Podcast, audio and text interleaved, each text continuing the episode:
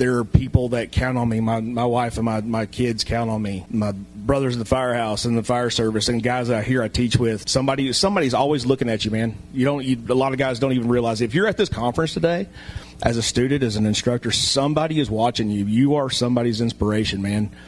There are people that that would love to see you fail, man. So there's two sides to that. There's the people that are 1,000% counting on you. I will not let those people down. Like Dorval said today, I will not fail you.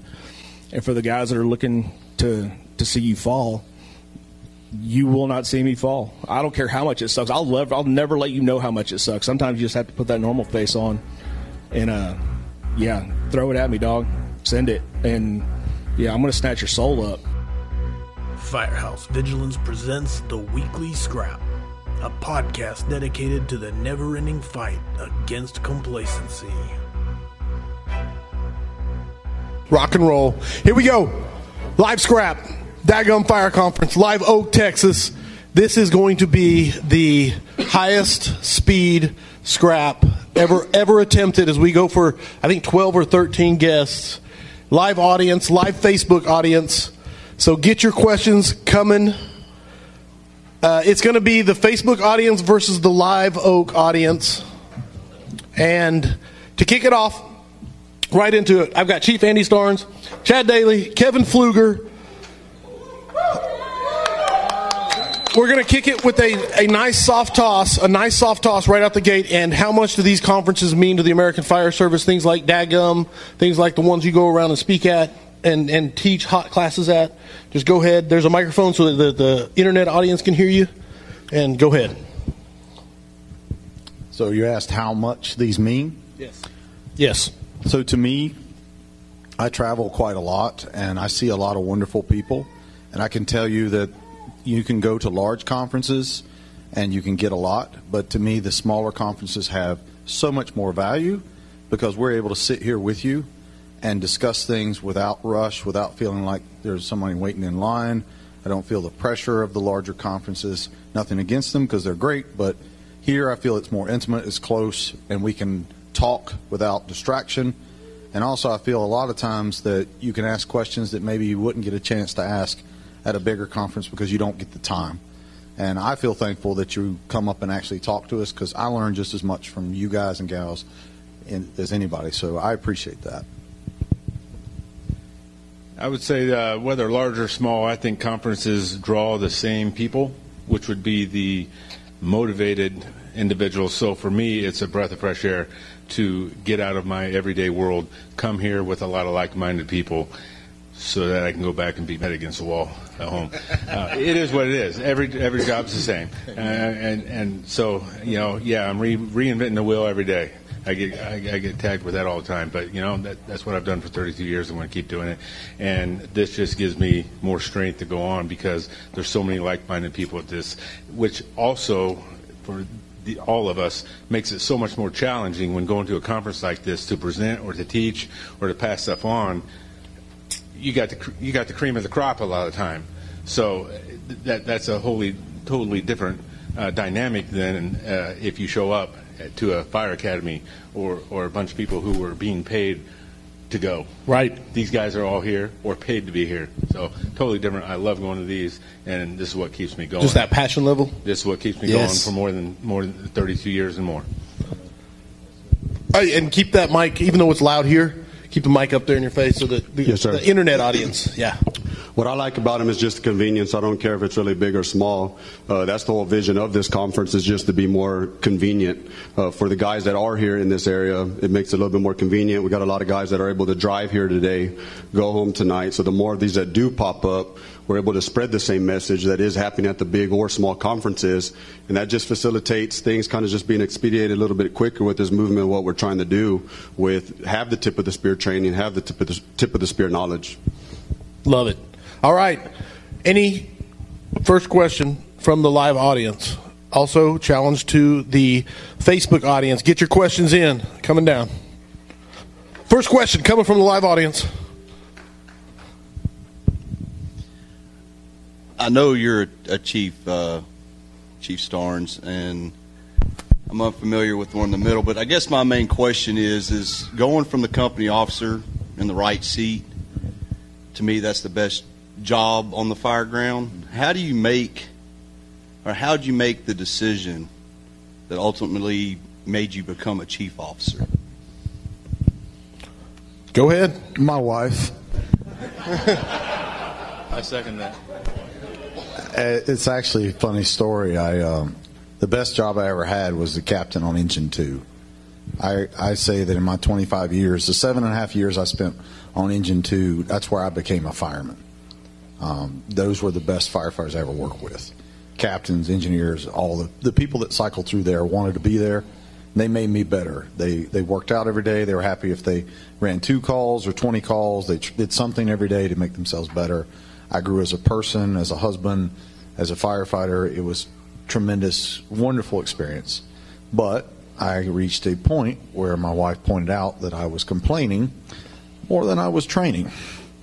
And I wanted to fix certain things that required me to either step up or shut up. And that required me to step up. And I will tell you that with each transition, you better peek behind the curtain. Because as you know, when you move up, there's a certain level of expectancy in your responsibility. You may not carry so much physical weight as you do a lot of responsibility and decisions. And you're not always respected nor liked for those decisions. But one of the reasons I chose to make battalion chief was to support the people. I never did it for the money. I wanted to look after people, and I wanted to be someone that stood up for people even when certain things didn't go well. And I've tried to do that my 5 years as a battalion chief. It's not always been easy. It's probably the most challenging job I've had. But I can tell you that the 25 people that I look after, I can lay my head down at night that I did my best to make sure they went home to their family and I took care of them. But that transition is tough. And if you don't prepare yourself for it, it can be very difficult. So anyone that's looking to promote, make sure you understand once you transition that role, it is a very difficult job, but it's a worthwhile job. But you need to put in the work, not just the physical work, but you need to understand what is expected of you when you do that. Nice. No, I wanted to, because you just recently promoted, correct? Yeah, I did. Okay. I mean, I don't know if it was by accident or not. I've been taking the test for about 10 years. But it plays right into what you spoke to this morning, and kind of what he said now is just a different flip of the coin. That when I decided I really wanted to make battalion chief, 10 years ago when I started taking the test, I looked at my peers, other guys my age, my time making chief. I'm like, shame on you. You sold out. You know this is the best job in the world, being a company officer, running fires, going to the front door. You sold out for money. Shame on you. And finally someone came to me and they said, shame on you, Chad. Like, your wife, your kids have been watching you, knowing that you're going to work, running through doors of fires every day, responding to national events, doing this stuff. You've been putting them through hell. You probably won't even live 5 to 10 years past your retirement. Your wife and your family deserve that boost in income. I always said it was never worth the money until he showed me a check, and he's like, stop being so selfish. And he also did it, he boosted me up. It's like, you're ready for this, you need to do it, all that kind of stuff. I didn't want to do it. I still want to go through the front door. I still want a baseball swing at Halligan into the gym and bust that thing. But it is what it is. So that's just another flip of the coin, and it made an impact with me. I never forgot it, that my wife and kids have paid the ultimate sacrifice for me, for you guys to know my name and to be sitting here. It's huge. So. Oh, we're good. No, and I want to reiterate what Chief Starnes said, which is 100% that it will mess with your mind stepping off that engine, because it said, to me it was like, you're no longer a firefighter, and I had to wrestle with that immensely and get right with that, and it took probably a year. So that being said, here's the format for tonight. We've got, I think, 12 or 13 scrap alumni. They're going to rotate through here, and it's gonna happen. Yes, it's going to happen every 10 minutes, and then everybody's going to get 30 minutes up here. Kevin got the first 10 minutes, and he'll get 20 at the end. But for now, Chris Snow is coming up to replace Kevin. It's going to happen every 10 minutes. So just get ready for it. Who's got the next question while he comes up? I want to see it. I need a hand raised or something. I need questions. You were driving this. Yeah, I'm coming. And there's no telling what this question is going to be. I have no idea. If you had any advice for the new probationary firefighter going to a complacent shift, what would it be? A very specific question. Daggum. Are you ready? Okay. So, first define complacent. Your definition or theirs? Your environment, their environment. You know what the definition of achieved is in my department? A good firefighter. You know how 1 point off of that could be marginal. So I need you to think about the definition of complacent. What does that mean to you? Does that mean you stop growing? You stop training? So if you're a tree and you're planted in bad soil, are you going to grow? Are you? So are you the only guy that wants to train in that environment? Let me ask you that. Yes, no. Are you the only one? Yes, no. You know. Okay. It's your question. Is the whole station?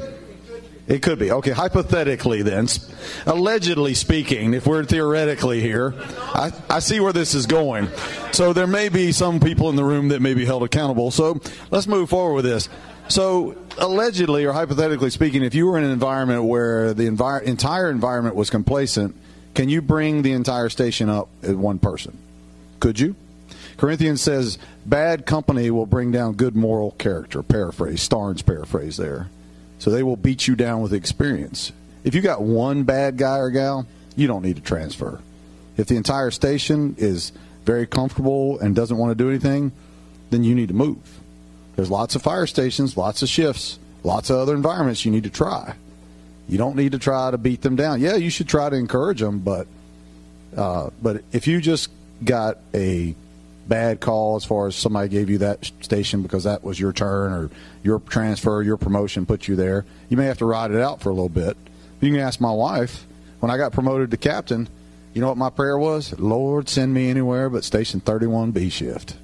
Guess where I got sent? It was like he said, oh, that's where you don't want to go? That's where you going. And I went there, and I learned a lot in 18 months at the slowest station in the city. And I learned things I didn't want to learn, but I learned them as a company officer, like discipline and how to handle conflict. And there's something to learn at every station. So till you get out, what is it there for you to learn? And then when you go somewhere, remember, it's up to you to go hold yourself accountable. You can't bring them up to a level they don't want to go to. Or as my dad says, never let your expectations of someone exceed what they really are. Understand that. Not everybody is a type A plus person with a switch. Not everybody loves it like you do. And that's okay, but you need to find people like yourself. And brotherhood's not dead. It's just geographically challenged. You may find another station just like you, okay? Yeah. To add on to that, as your career goes through highs and lows, and you're going to have lows. So you have to tough through it. And what I tell everyone, I've had some of the best firemen bid out of my company to another company. And I was like, why would you leave me to go to that? Why would you go to that captain? What has he got? But you know what? It makes for a better firefighter, whether it's a good experience or a bad experience. As long as you digest it and handle it appropriately, it makes you a better person. It may not feel good going through it right now, but in a year or two or three, whatever it takes, you will be a better firefighter, provided you deal with it appropriately and make yourself a better firefighter through it. So, it's not all good the whole time. That's kind of hard to follow, but it's just as much your career too. You know, the citizens still depend on you to do your job, whether the people you're with or not are going to do it or not. You still owe it to yourself to do it, so go ahead and do it. Right on, daggum. Someone talked to me earlier. Someone talked to me earlier. As a young guy, how much time do you have on? 4 years. Is there someone with the same time or less than you? Yeah. So you still have people that you influence, and it's not always about time. It doesn't have to. It could be a guy with 10 years who lacks somebody to motivate him. So regardless of your leadership or whoever you're working with, believe it or not, you can still be an influence. I've worked with several people in our stations, bigger, you know, like triple engine stations, where the firefighter was the leading drive in everything that went on in that house, whether it's work, extracurricular activities, bringing us together as a family. And it wasn't a captain or a chief doing it. So you still have influence. You may not influence the grumpy guy at the top, but you still have influence. So. Beautiful. I'm going to catch everybody up on Facebook comments here because there's been quite a few, which is, this is awesome. What a lineup. Sounds perfect. So fired up for this. Daggum, shots fired. Let's go. This should be interesting. But I will say this. So far, the live audience is kicking the crack out of the Facebook audience. So who's got another question? Coming at the panel. Coming around. Give me a second. I'm getting skinny.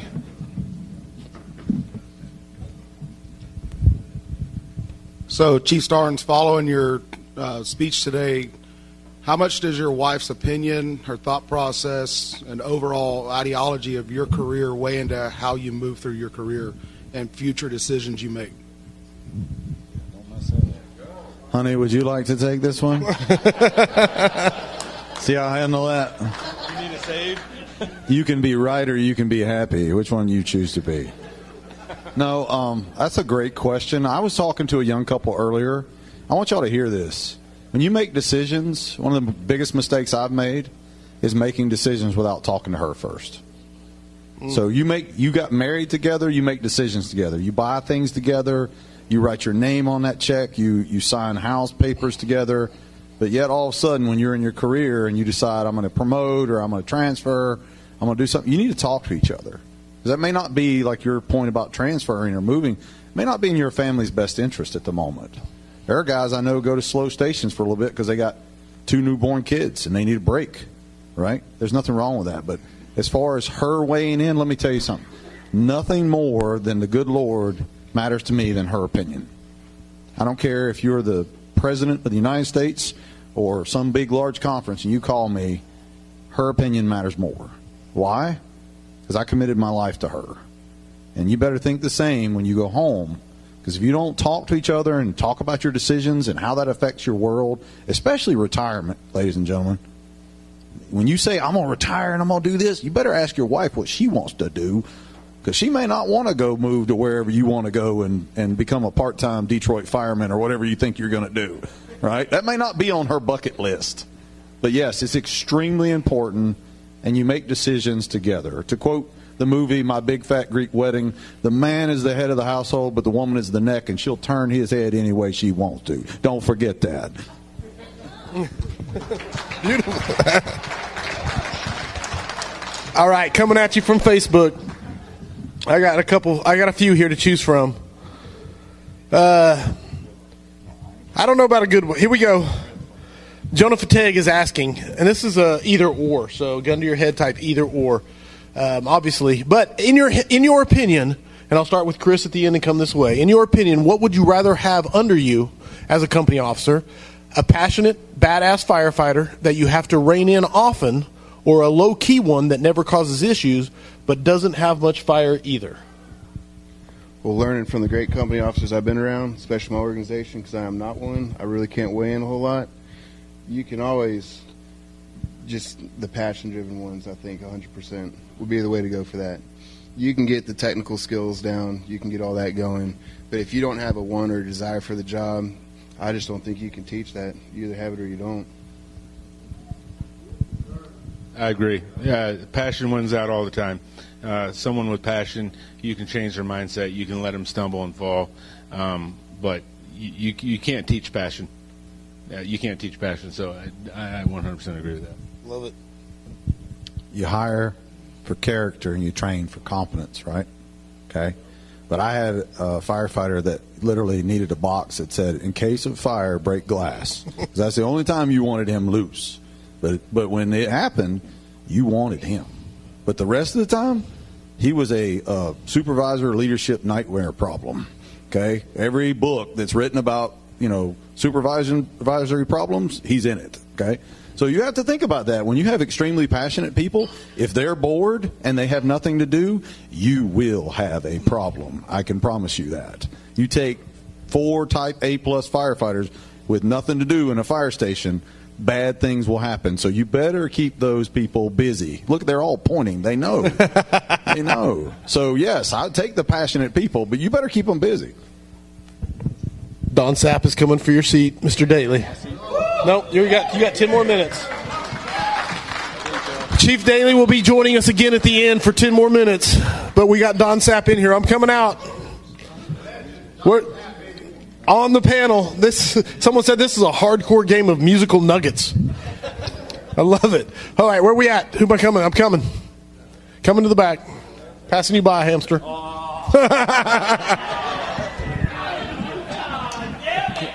We're going to stay with the passion thing. Do you think a company officer or even a crew can influence passion?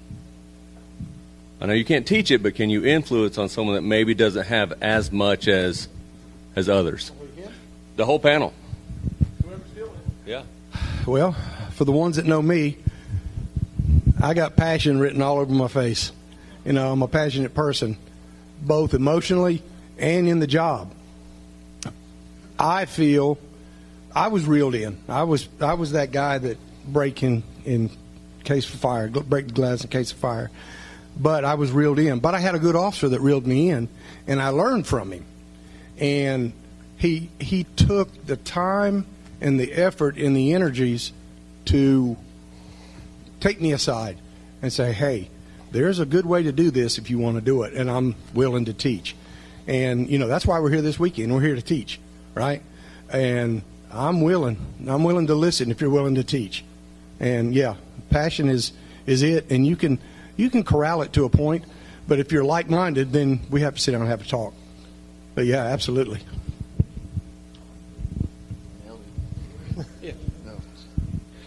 Nailed it. I mean, honestly. But yeah. All right, Hamster. I'm gonna revert back. Coming at you with the next question. All right, this one's mainly for Uncle Don. Uncle Don, I love you, brother. Hey, what keeps you so passionate to stay active in the fire service and keep training these young folks?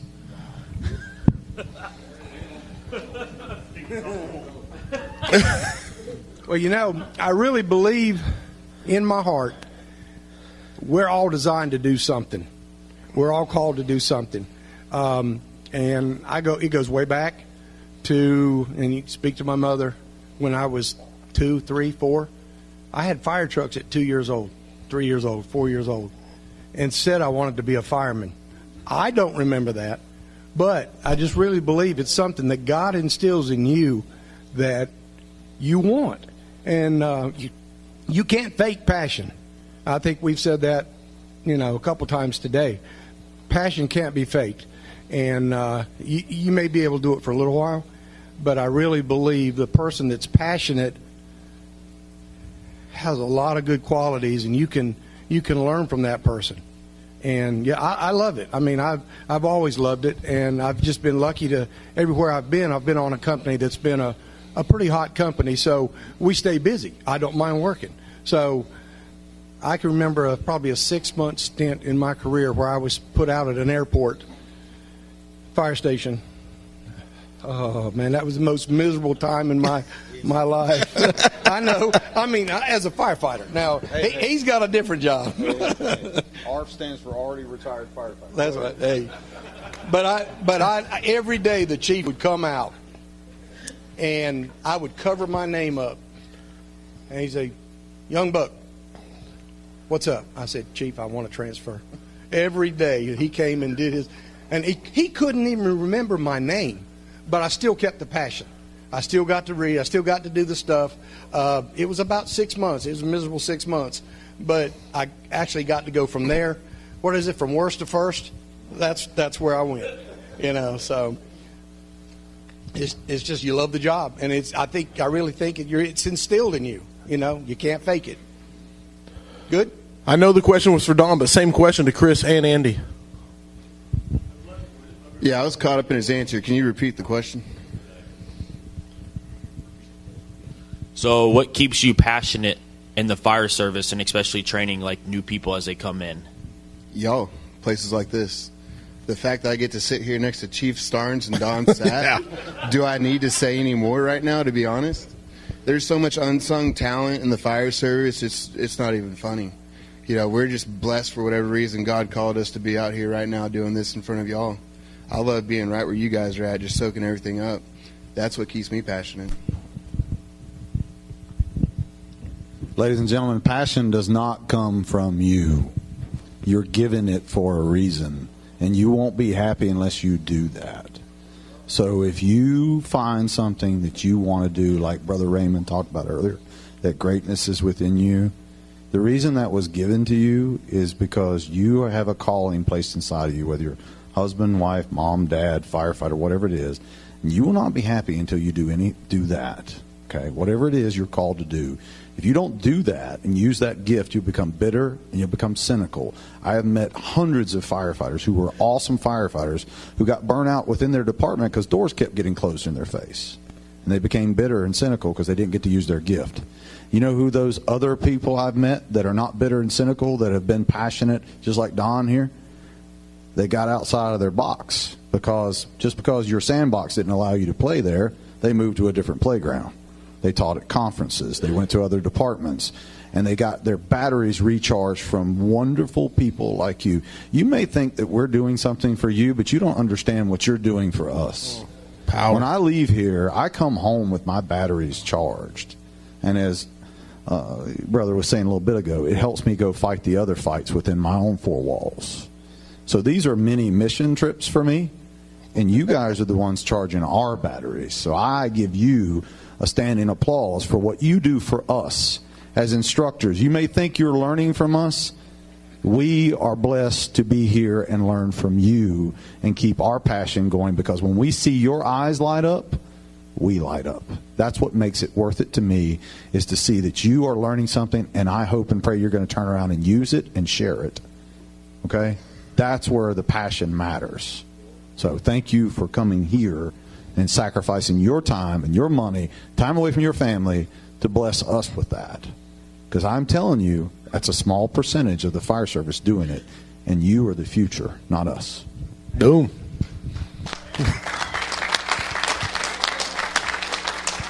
Love it. Here we go. Next question coming at you from the audience. Gentlemen, impact. Who's had... For each of you, who's had the biggest impact in your fire service career? I talked with Don earlier. Don, you're one of my dudes. I learned a lot of what I've done in the fire service from you, my dad, and Pat Wilson. Who made the biggest impact in your fire service career, and why?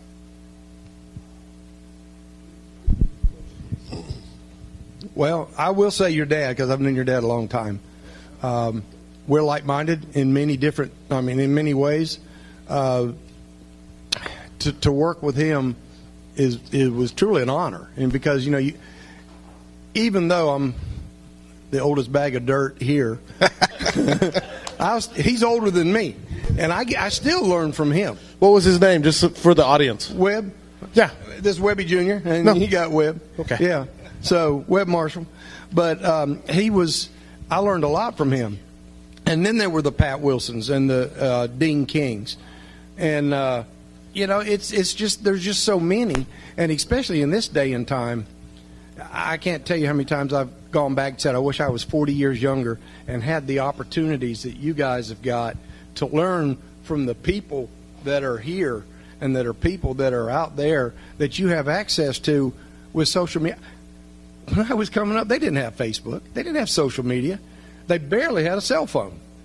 You had the big Bell South carry on your backbone, so but you guys have got so many resources to learn and pick up from, and to have mentors and things like that. But yeah, your dad and all those guys there, and so many others. Now I get on the older ones, the ones that I watch online.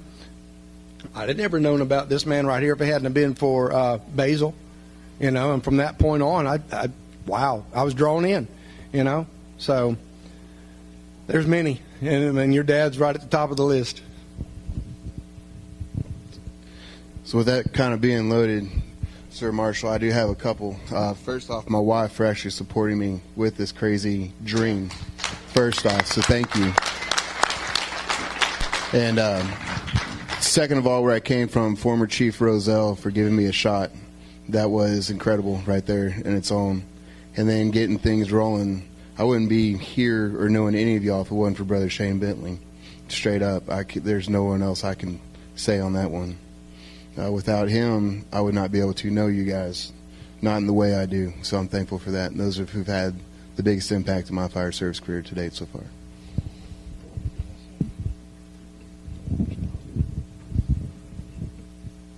So I had a unique experience as a young man. I grew up thinking I was going to be a fighter pilot. And I took the SAT and got a 700. And I said, well, you get 400 points for writing your name. This fire service thing ain't so bad. So I decided to be a fireman. And I chased my dad around because every time he came home from his full-time job, he got in a car to go to the volunteer fire station. And that's how I hung out with him. So from 8 years old, my first monkey bars was the 1978 American La France. And my dad in this little tiny town of Monroe, North Carolina, had Brunicini, Dennis Rubin, all these people. I didn't know who they were coming out and teaching us stuff. And I'm just listening. So I learned a lot from a very humble man with a high school education who's currently in the hospital. And I tell you what that cost him. But he was my role model for the fire service. But my role model for what influenced me now is my wife and my daughter, because they are my them. They are my crew, as he said. They're the reason I do what I do. And you people in this room are my main influencers, because if without you, I'd quit doing this. If I quit seeing the smiles, if I quit seeing the engagement, if I quit seeing people making a difference, I'd stop. Who wants to try to share something that no one wants to hear? But when I see you guys turn around and use that, and I get these, you can ask my wife, I get these positive emails from what y'all are doing. That's the best paycheck anybody can ever get. So if you want to know where that comes from, the influence, you guys are the future. That's influencing us to keep going. And those of you who are doing the speaking thing, do yourself a favor. Find yourself a Chris to make a replacement for yourself, because we're not going to be here forever. It's all about succession planning. You got a Paul, you got a Barnabas, and you got a Timothy, okay? You got the mentor, you got the joker, and you got the young man who's going to take our place. Don't forget that. There you go, Chief Starnes. Nothing but mic drop moments so far. Thank you, sir. Officially, the first 30-minute segment. Tom Hollick coming up with the musical chairs. 100%. Someone on Facebook said, is it too early for max points? And someone said, never too early. And then someone came in and said, it's max Daggums tonight. So you're going to have to shout max Daggums. Reframe for Tom. I'm trying to find the earlier question from Facebook. It's here's a nice. This is what I call a soft toss to you from Facebook. And it's I'm trying to find who so I could give credit. Kay Bryan wants to know favorite training drills. We'll throw it to our newcomer. Favorite training drills, go. Anything that you have to get outside. Anything that you got to get in your gear for. Like, that's it. Obviously, most people know that I love RIT, so I love any drills that pertain to RIT too. But realistically, like anything that gets you in your gear that you have to get out and actually work. It builds that bond so that the crew gets closer together. So it doesn't really matter what it is. Just get outside, put your gear on. Wow. Been a couple years since I've been in the fire service, but I still get to engage. I still get to do things, and it's fun. I actually get to do live fire. I've always loved fire, and I think that was one of the questions that Corley asked us towards the end of our program, you know, the nozzle or something else, and it's always the nozzle and fighting the fires, you know. God has really blessed me with good health to be able to do this and to fight fire. Actually, just to teach the live fire scenarios and to watch, like Tom was saying, watch the guys in their gear and watch how they respond and watch what they do and how they react. especially if you can get a young guy that's got zero experience or very little experience. He has no bad habits. So we can teach him. It's sort of a loaded question. It's half teaching, half engagement of live fire. But I love live fire. You know, that's the passion. There again, that's the passion, you know. But I wouldn't be able to do this, and I'm going to go back. I'm throw back to the wife that I've got. She's a very, very, very understanding person. She has encouraged me to do whatever it is that I want to do when most wives, you know, in the fire service wouldn't want their husbands to do this, wouldn't want to go away for a week to do this.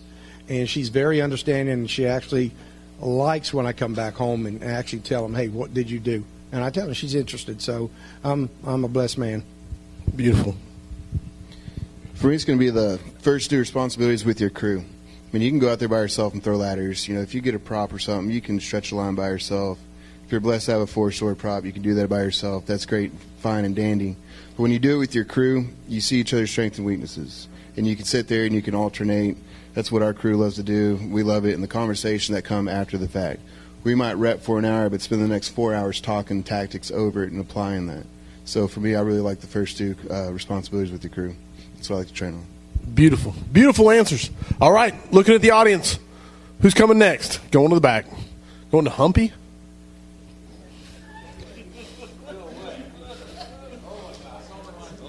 Was that not a hand raise? This could go anywhere. Let's know how this ends. Best advice for a newly promoted company officer. Asking for a friend. Not for me.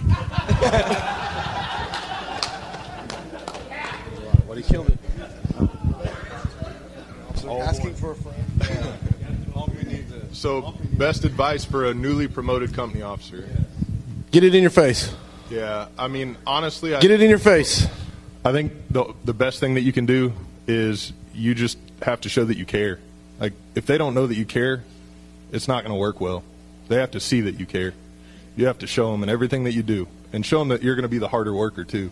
Like, I know that a lot of us in this room probably came into the service and we weren't given that luxury. Like, I've worked for company officers that would just sit in the office and do computer work, right?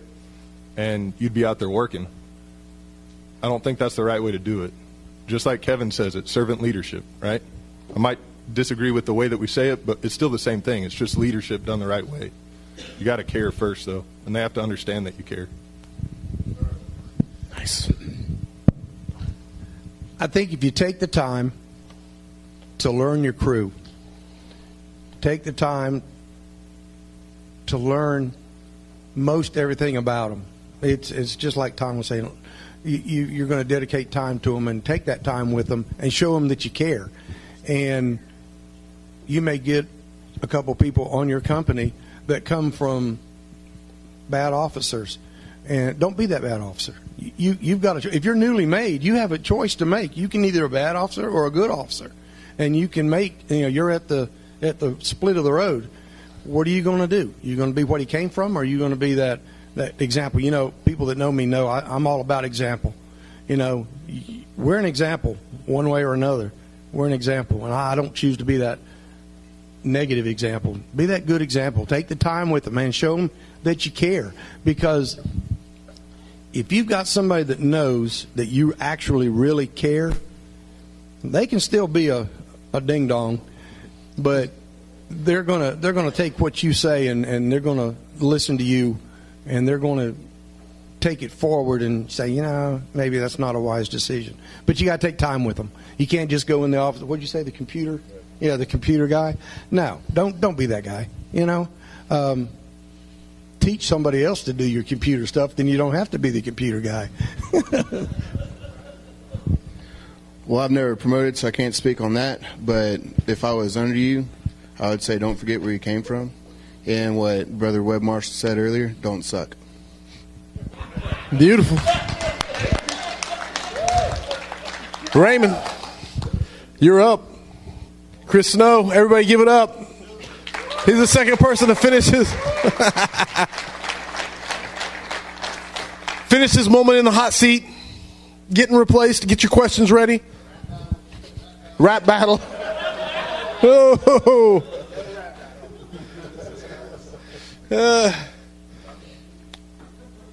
All right, I got a question coming at you from Facebook.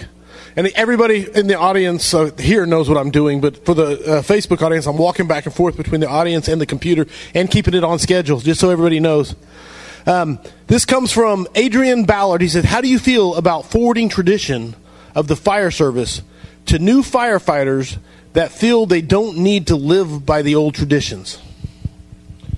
Forwarding old traditions with the new generations. Go ahead, whoever's feeling it. Yeah, just passing them on. See if you can get, yeah. You got to turn it on. Sorry about that. You got it. I'm all right with new traditions. That's the same thing as making change or enacting change. So I'm okay with the old. I feel probably an issue with the fire service is change. That's a crazy word to bring up in any fire station. Because if you're trying to go ahead and change something, we had a captain come into our station, Station 7, when he first got there, and he wanted to change a lot of things. The paint on the wall, the table, some of the pictures we had. We didn't understand it. But there was never a conversation. So, I mean, they've been speaking about it all day. Conversations matter. Why do you want to make the change? Explain to me, you know, where will the change impact us, or how would it impact the station? But when he did finally explain it to us and the changes were made, we're like, damn, it's much better. I know we were opposed to it, but I'm cool with tradition and all that stuff, but there's possibly a new tradition that a young guy can bring on that can actually be something that we can carry on. I like it. I like that. Donald? Firemen and change are almost not used in the same sentence, especially when it comes to traditions. Have changing the way we do something, the way we wash the fire truck or do something at the station, or is different than changing a deep, deep, deep tradition. And when you go in, coming in trying to change deep traditions, that's pretty touchy territory for guys and gals that don't like change anyway. You know, you have to be real selective in what you do. I mean, I'm all about change if it's going to be more effective and more efficient. But when you start talking about traditions that are deep-rooted, man, you're talking about people. I didn't do that tradition. The person before me didn't do that tradition. It was probably back 60 years ago. And we're talking about redoing traditions from 60 years ago. Some changes are good. Some changes you need to think about a little bit. Matter of fact, talk to somebody. You know, if you're married, like Chief Starnes said, hey, I'm thinking about going into the station. I just got promoted. I'm thinking about changing some things. What would you feel like if somebody came into your office and wanted to change blah, blah, blah? And get her impact, because, you know, wives' impacts are they're pretty impactful, you know, and you better listen. So I just think traditions, you're real touchy on traditions, but on things that, I don't want to say don't matter, but on things that are not as serious as deep-rooted traditions, work with them. You know, see what the benefits are. There's benefits to change. Even though we don't like it, there's benefits. So tradition in the fire service is what we love, right? We love the traditions in the fire service. You know, I can speak personally from the experience that I've been at a department for 9 months now, and the chief is sitting in the audience, and he is huge about pushing when we have a new person coming off of probation that we have a ceremony for them. That was not done previously, right? And he's the one that put it out. Another shift started it. Chief said, hey, man, we need to make sure that we're doing this, right? We just did one last tour for one of the guys that got off. And it was huge for that person, right? Sets the tone for the rest of the career. So I think that it's very important to not only continue the traditions of the fire service, but also figure out what those traditions are for your department specifically and carry those on, because it's going to be that legacy that you're going to leave behind too, right? That's where we're all headed towards. Just to finish off on it is don't just say because this is the way we do it. You better know your history. if you truly want to be invested in that tradition, understand the history behind it. So that way, when they ask you, why do we do this? Oh, because it's been done this way forever. That's not an answer. And that's not an answer for a probie, not an answer for a 5-year guy, 10-year guy. You have to be able to answer them sophisticatedly so they can understand this is why we do this tradition, and that's why we apply it every day. Love it. All right, who's got the next question? I need to see hand raised. Oh, it's over there. It's coming from Blake. Hamster, you're officially the host of The Scrap right now. Go interview Blake and these guys. I'll be back. That was not a good idea. I don't know what I'm doing, but hey, we'll do our best. Can we play an ad at all? Is there a way to play an ad? So my question is this, is for you, what is the pinnacle of your career? And did you reach that, or have you reached that? And if not, what would it be? For me? Any, all three of you guys. So I don't know that there's ever a pinnacle of a career. I've not reached it, so maybe there is. The last few tours, I guess the last couple months, the three lieutenants from my shift and myself were going through the 9Ls. And we would meet on the second day of every tour, and we would go through one chapter at a time, one L, right? And when we were talking about it, it kind of came up about drive and that there is really no end, you know, that we're always pushing for whatever the next thing is. You know, like Dorval likes to talk about, throw that ladder one more time, right? Pull that line one more time. I don't think that there's an end, because you can't ever, like, if you want to be good at just the basics, man, that's a lifelong goal, you know, to reach. So I honestly, Blake, I wouldn't think that there is a pinnacle for me. Now, maybe later on, 10, 15, 20 years down the road, I might have a different answer, but that's where I'm at right now. Being in the fire service as long as I was, I don't know, I'm like Tom, I don't know that I reached a pinnacle, but I had many, many, many good days, many good shifts, many good experiences that, man, they were awesome. I mean, and there's no way to explain it other than if you love your job, that's what you work for. That's what you get. That's what you get to do. You don't have to do it. You get to do it, and that's what makes it fun. Is, you know, you go in every day. You try to go in every day with a good attitude, and you hope that you can affect somebody or infect somebody with a good attitude. And there's. Like Tom, I don't think there's a pinnacle, but there's many good days. There's many good shifts. There's many good outcomes when you get to see somebody that you pulled out a burning vehicle and they come by the fire station and they thank you. Man, I'm on cloud nine for at least two shifts, you know, but then you turn right back around and you have another crappy shift, and that sort of brings you right back down to why we're here, you know, we're to serve people, you know. So obviously, I'm only on my 15th year. I don't have an established pinnacle, but what I can say is there are moments within your career that you do reach. I don't know if you guys ever read The Back Step. So The Back Step talks about that member who reaches that senior man level. That is one of the pinnacle steps that you hope to establish in your career. So when you do reach that level as a senior man, now you got members, junior members coming to you, asking you questions. That's a step. So that's a level that you wish to get there. There's a lot of places within your career that you wish to establish that step. Like, you got to keep climbing. So if you keep climbing to get there, it's not trying to be this. You can't be the smartest person. There's just things that you say that they know. Go to this guy. He has the answers. And or when you come to a station, they're going to direct you towards that member, because that person will go ahead and tell you, this is what it is. This is how we do it. It might be the driver, might be the officer, but those are established steps. But reaching the pinnacle, that means you're about ready for retirement. It's about time for you to leave if you reach that. So, you know. Max Daggum's right there. Anybody else got any questions in the audience? I guess the hamster's now hosting the Daggum Weekly Scrap.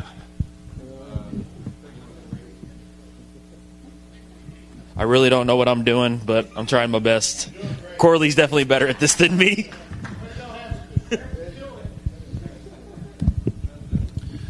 I was just going to see if y'all could touch on shift camaraderie, like inside and outside of work, and what it does for your crew integrity on the job.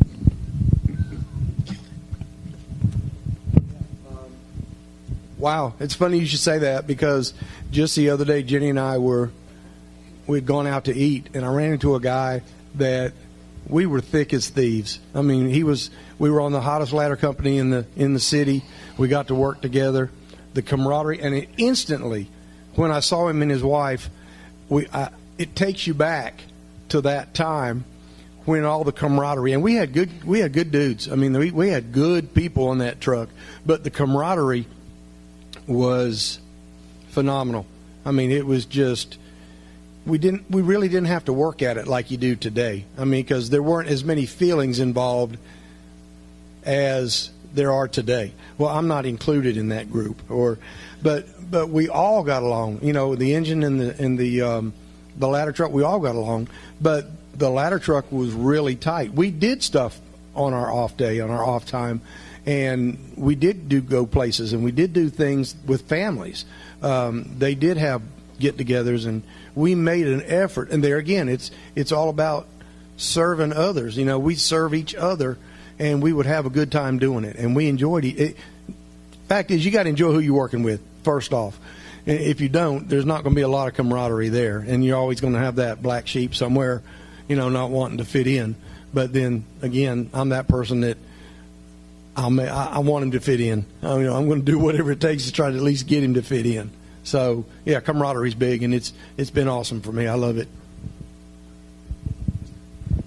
So just to start, like, on the shift, I think you have to make time for one another. You got to eat together, right? The distractions that we have available to us now are plentiful, right? The phones, computers, all that stuff needs to go away, right? And I think that goes back to a lot of what was talked about today. You got to set the expectation. So when I have company officers, or when I would have, firefighters and drivers when I was a company officer, I would tell them right off the bat, like, hey, listen, we're going to eat dinner together. We're going to eat lunch together. And we're going to not take our phones out on the table. Now, if you need to take a family phone call, by all means do it.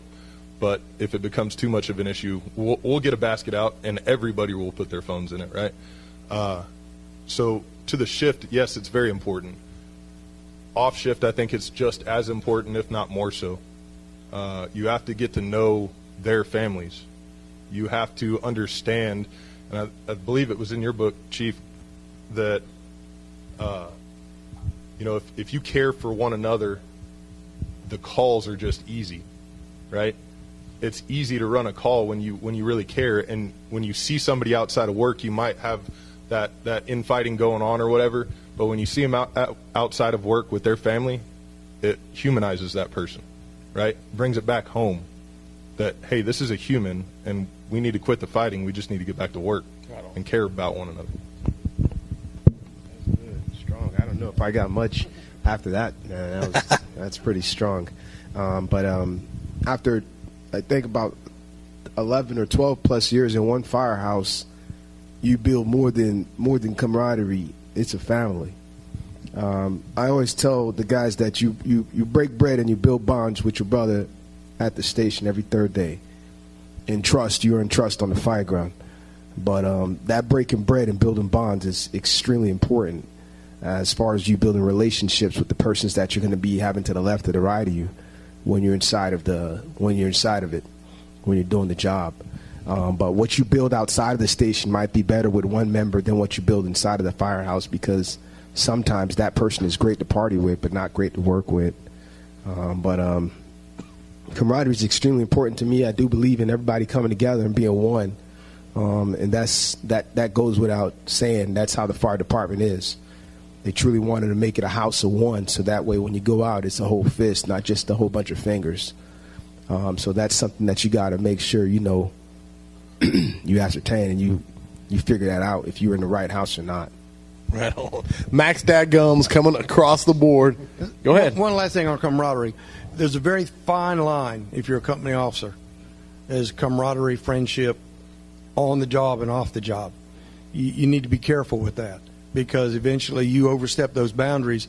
And I think we addressed it today. You're going to get that person that expects a little bit more than what they really deserve. And, you know, is it worth getting yourself in some hot water over a friend, not a friendship, but the camaraderie? You know, you have to explain that up front. Hey, we're friends, but when it comes down to it, there's a job to be done. If you do mine, yours, I do mine, we're all going to get along just fine. But it's a very fine line. Give it up, Don Sapp.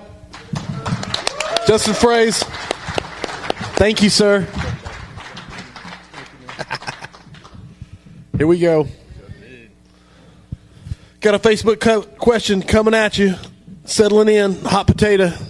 If you could, from Hayden Struble says, if you could go back and change one thing about your first 5 years in the fire service, what would you change, if anything? If anything. Whoever's feeling, we'll throw it at Justin because he's the first one up here. Convenient. All right, hey. What would I go back and change in the first 5 years? Tell myself that you're stupid and you know nothing. Like humility. Like, because you're those first couple of years, you're really trying to figure out. You're trying to fit in. You're trying to learn so you don't kill yourself and everybody around you. And I think it's like year three that that's when I kind of started feeling a little bit comfortable, and I probably felt too comfortable. And go back and, hey, man, check yourself, check your ego, get humble in a hurry. Because I think, you know, I've heard it several times, but Chief Starnes said it today. There's two types of people, those that are humble and those that are about to be. Mm.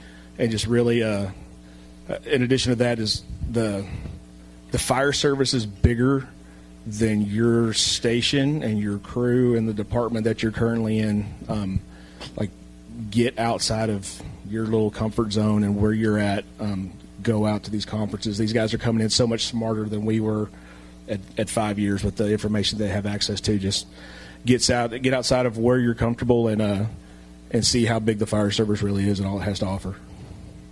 Beautiful. Who's next? Hot potato. Yeah, sorry, because now I just laughed and stuff. I forgot the question. First 5 years. Anything you would change in your first 5 years? First 5 years. For me, I mean, it's just ask more questions. I was so quiet. I was very observant the first 5 years. I absorbed. And I just wanted to absorb, and I would just be okay. And I was just like, you know, the fire service was a pretty shell-shock experience in the beginning.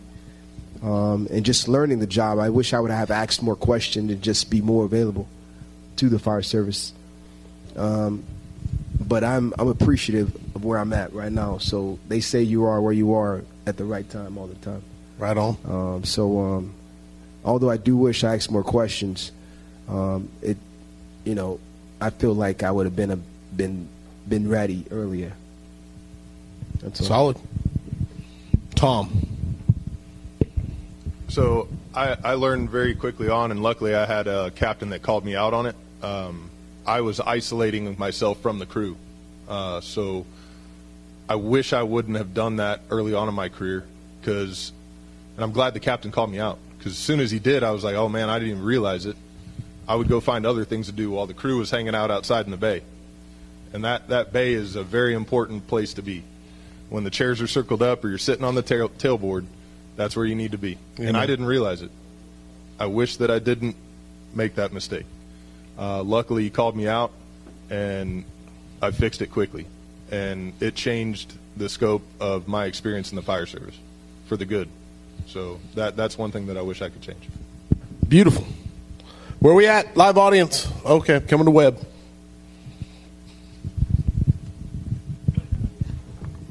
All right, gents, let's go kind of deep here. Resilience. When you're thinking about resilience in the fire service, Jocko says BTF, Big Tough Frogman. I think it's Justin Fraize and Big Tough Fireman. What does resilience mean? How do you accomplish it in what you do every day on the job?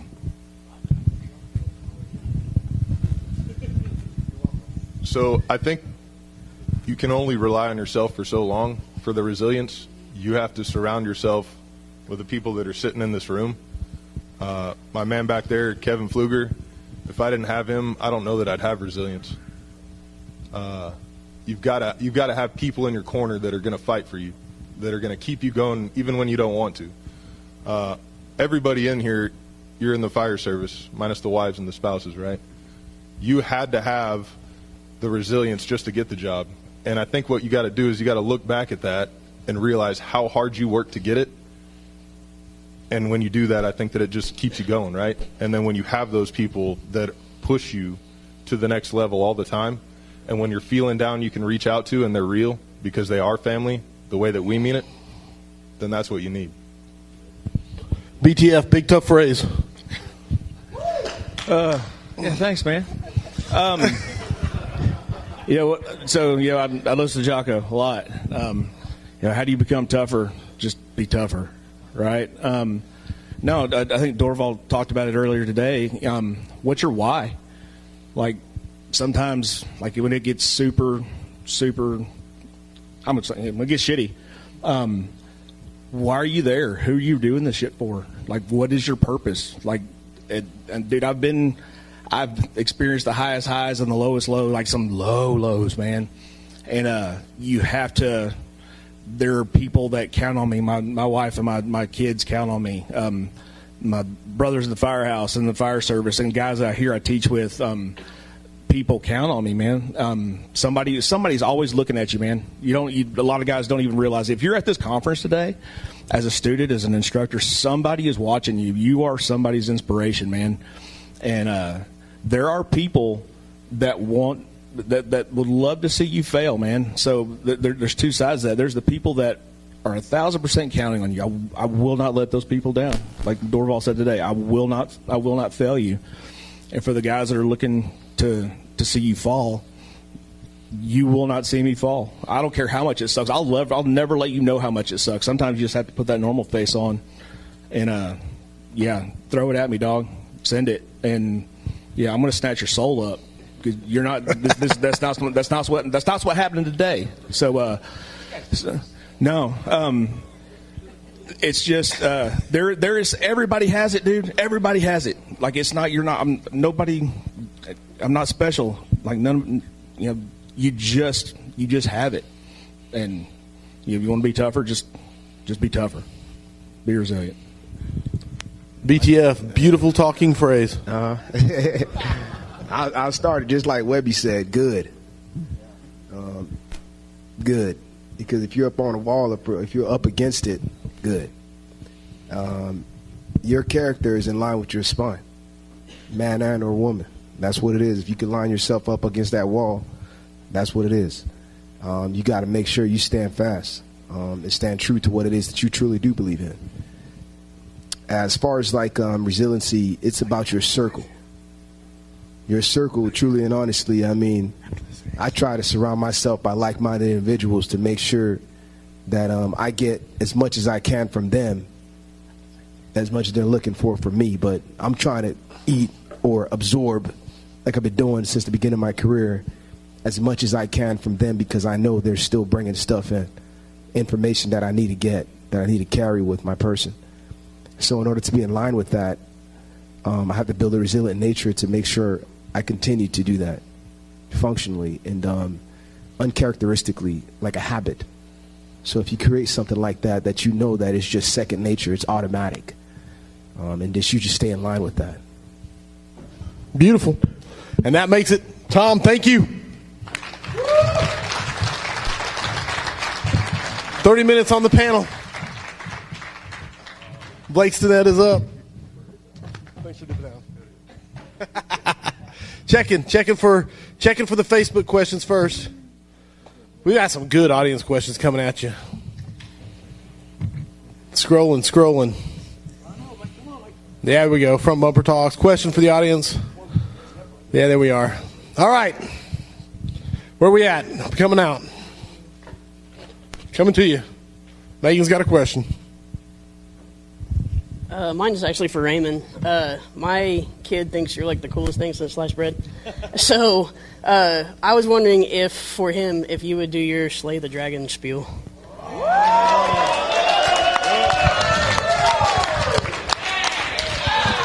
Slay the Dragon live. What's funny, I just told Amanda no, and I'm not sure if she put you up to it, but I will tell you the backstory. So I met her in Miami. Did you guys come down with her in Miami? Okay, you came down with her. Not with her, but we know her. Okay. She came to Miami, and the function was over. And I was just sitting at a booth or something, and she comes to me with a book with a Dalmatian. I happen to love 101 Dalmatians anyway. That's not even the story. But she comes with a book, and she says to me, my nephew is one of your greatest fans. I'm like, for real? That's crazy. I'm like, how old is he? So I'm thinking he's like 16, 20. How old is he again? He's 7. And she says, what does he need? Just for you to sign this. And I sat down quickly and I signed that book. She said, that's all he would want, for you to sign that. I'm not sure how, spiritual you guys are, but I know everybody's reaching for something. There's something that you're reaching for. Something somewhere has pulled you out of this atmosphere whenever you close your eyes. And that's one of the moments when I do speak, I truly hope that I could pull something out of you, make you actually truly think about what it is that what you have in front of you, what can you accomplish. And I will do that for you. Come down front.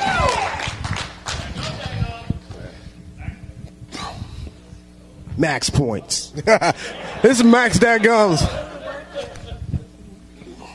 Every now and again, the dragon rears its head, so the 5th battalion arrives to plead its case. They say that the men from battalion 5, they roam with the dragons and asleep in the woods. They take the oxes and the harrigans and they murder them. They plunge the pike poles in the ceiling. Savage beasts they are. They approach the dragon fearlessly, cool, calm, and collected. Their heartbeats never dancing above 60 beats per minute. Have you heard of them? They say that these men are brave men, strong men. They go in a fire a wee boy, and they come out of mind. Have you seen them? Soot collected on the face shield, and they wipe it away. Smoke bank down, so they get low to fight the dragon. Still, steadfast and true, they push forward. Yea, grab your ox. Yea, grab your halligan, and ride with me into the heart of Valhalla as we push back the dragon. Woo! Amanda, that's it.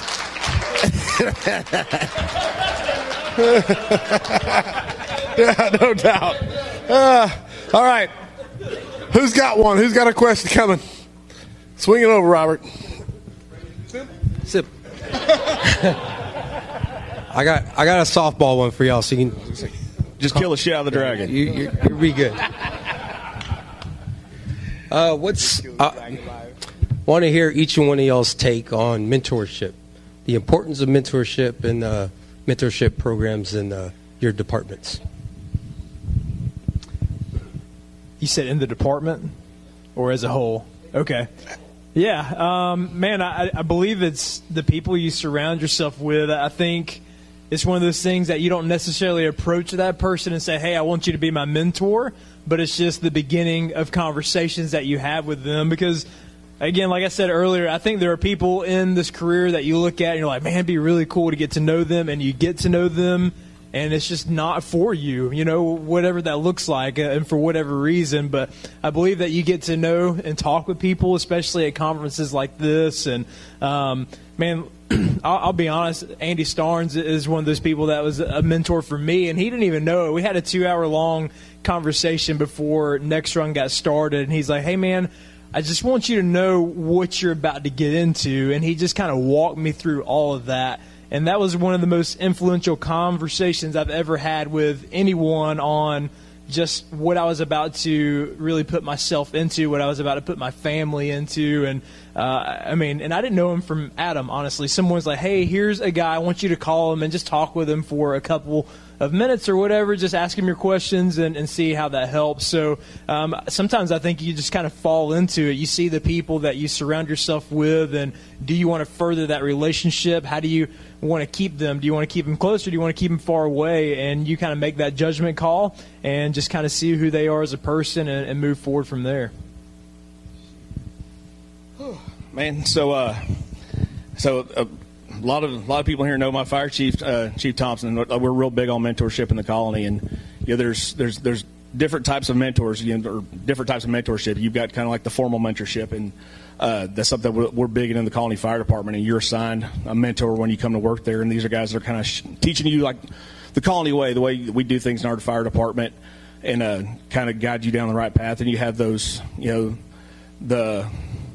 your other mentors. So they're guys that you just look up to in the fire service or in life in general. It doesn't have to necessarily be someone in the fire service, but I think of mentorship a lot like leadership, right? So in the absence of leadership, or in the absence of a formal mentor or somebody who's actually there, somebody's mentoring you all the time. And whether it could be somebody's going to fill that mentorship void, and they could possibly mentor you the wrong way, right? So finding guys that you look up to, that you want to emulate, and guys that are approachable. I've heard that, hey, don't ever meet your heroes because you don't want to be disappointed, right? And what I've really found, what's been really cool in my fire service career is, especially in the last few years, is interacting with these guys on social media. Like, I have mentors that don't even know they're my mentor. Like, I've never met them. Like, but these guys have been mentoring me because I follow kind of their teaching, and then to actually meet a lot of these guys in person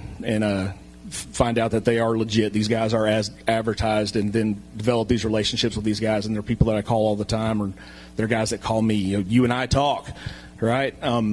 So it's a huge part of your growth in the fire service. So you can either choose a mentor, or something else is going to be, be intentional about the mentors that you choose, or you're going to be mentored in a passive way that you didn't even see coming, and maybe the wrong way. Beautiful. Yeah, these guys kind of answered I like it. The question. Because you killed it with the Scottish and slaying some dragons, so we're all good. Todd Shepherd coming up to take. Everybody give it up for Raymond Dorval.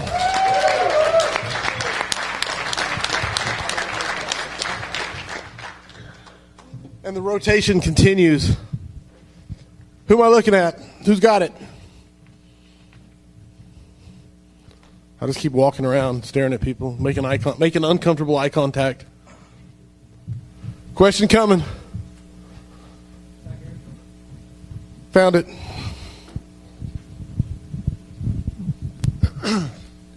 What would be y'all's advice on helping people find their why?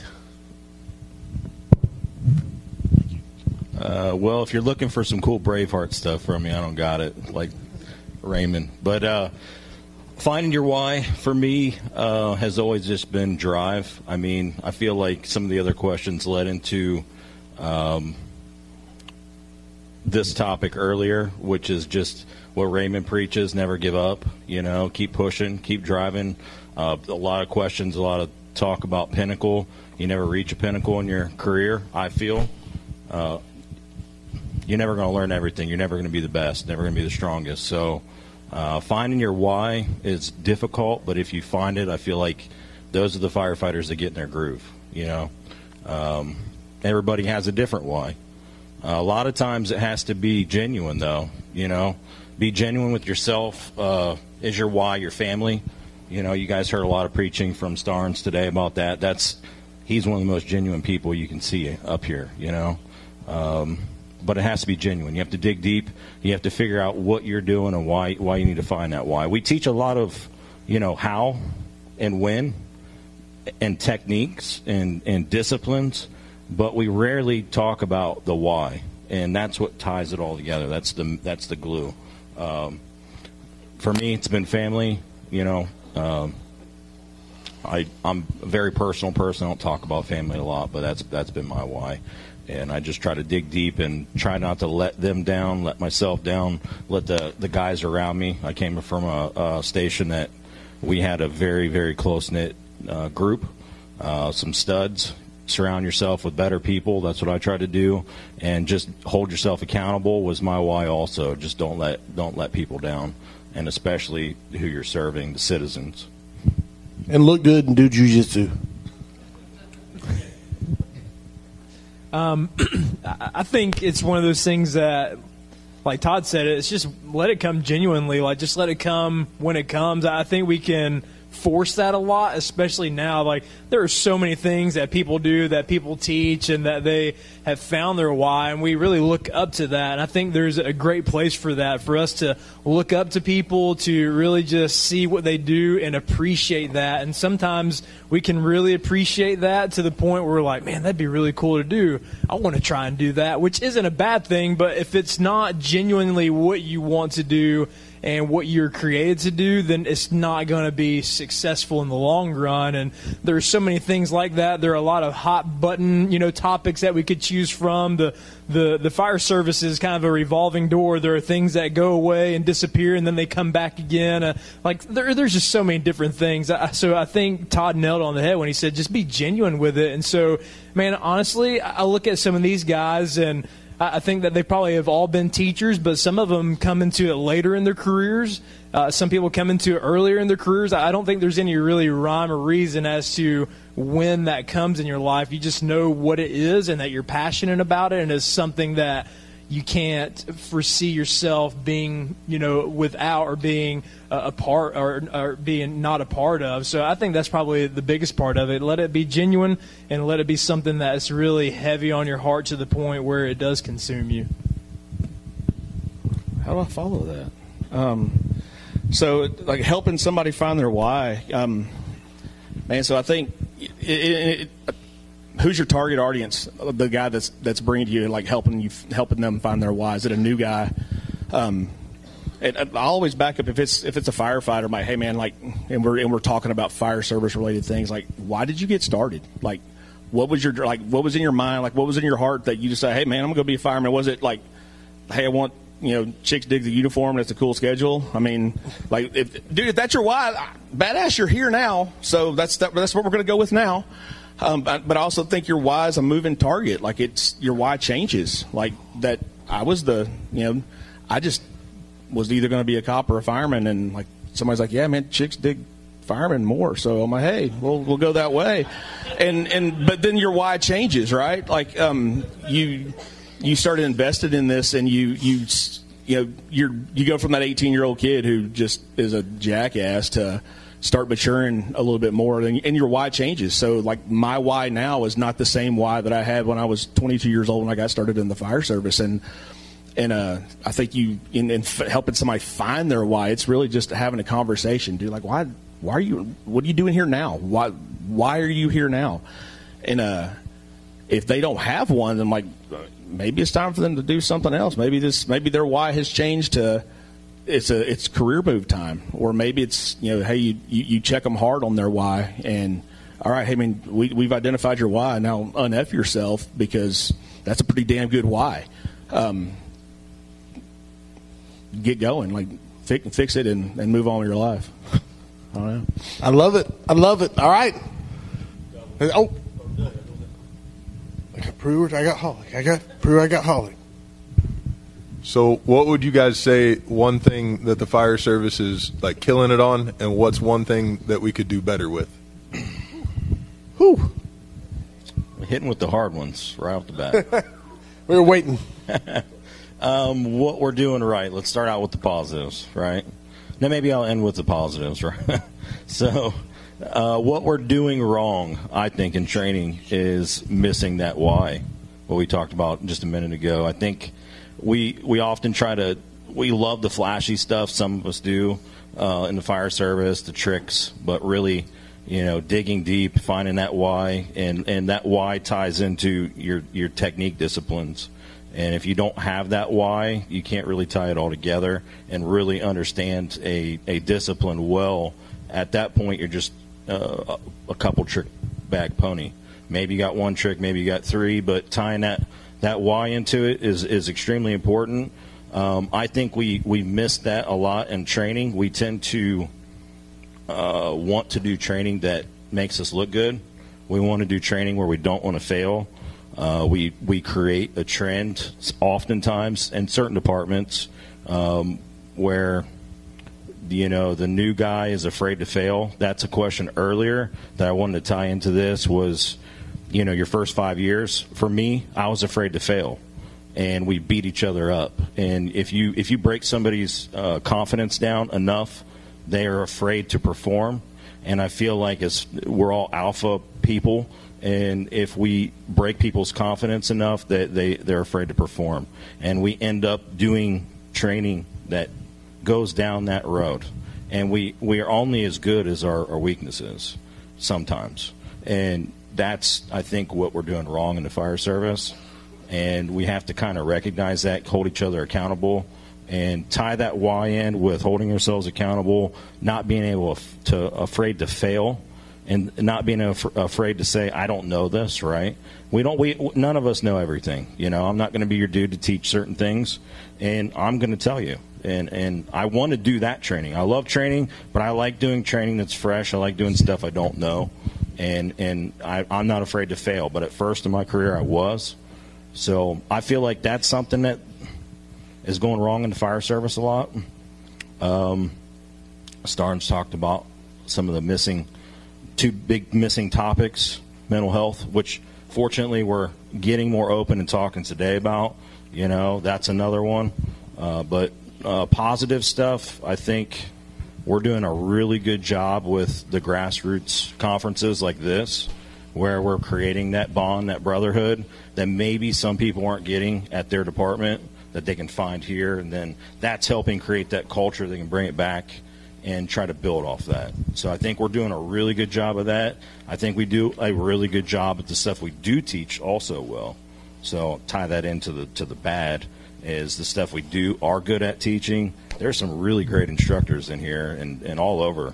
And I'm blessed to be here, blessed to come to these conferences. I learned so much. I'm watching you guys and coming to – anytime I get a break and go to somebody else's class, I'm like, wow, I just learned something new every time. So, I mean, I think we're kicking butt at that.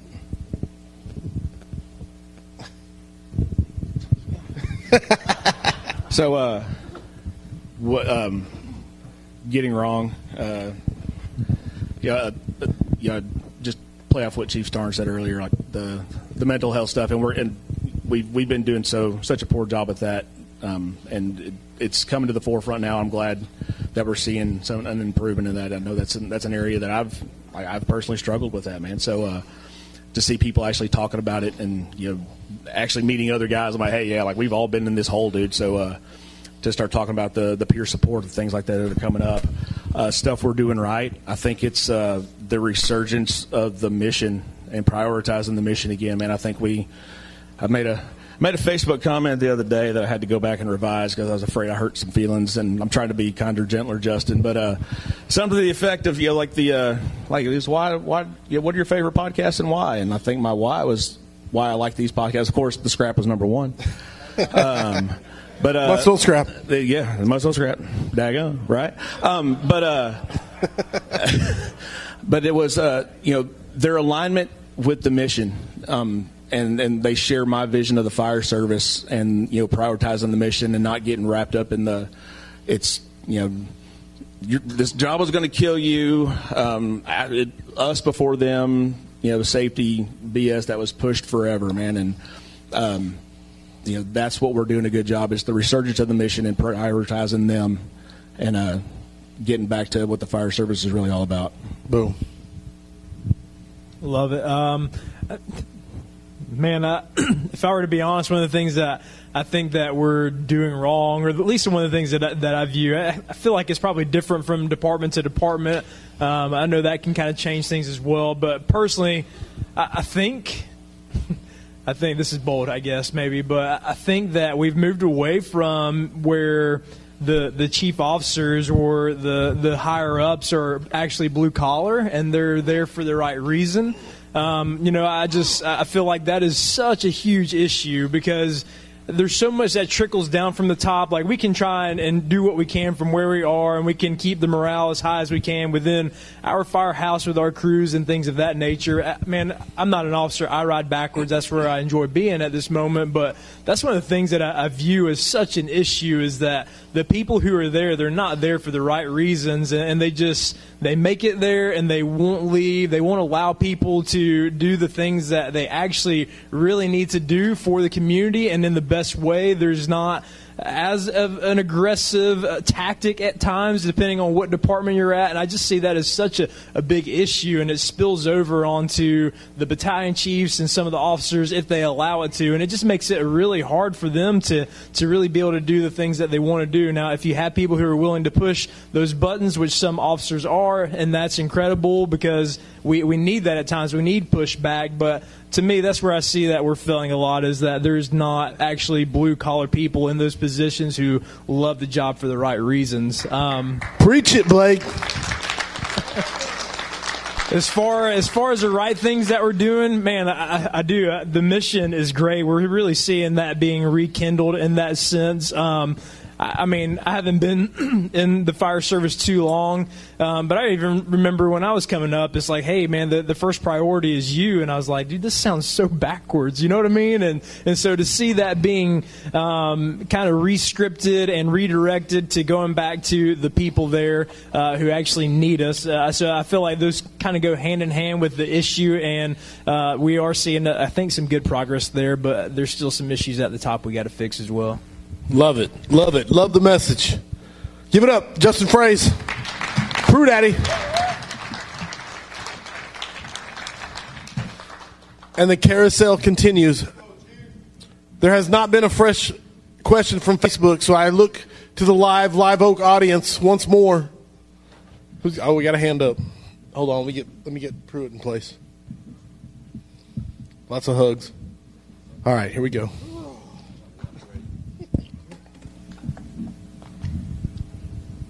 Some of us that's been doing this for a while hit a stalemate within our career, maybe, had some years without growth.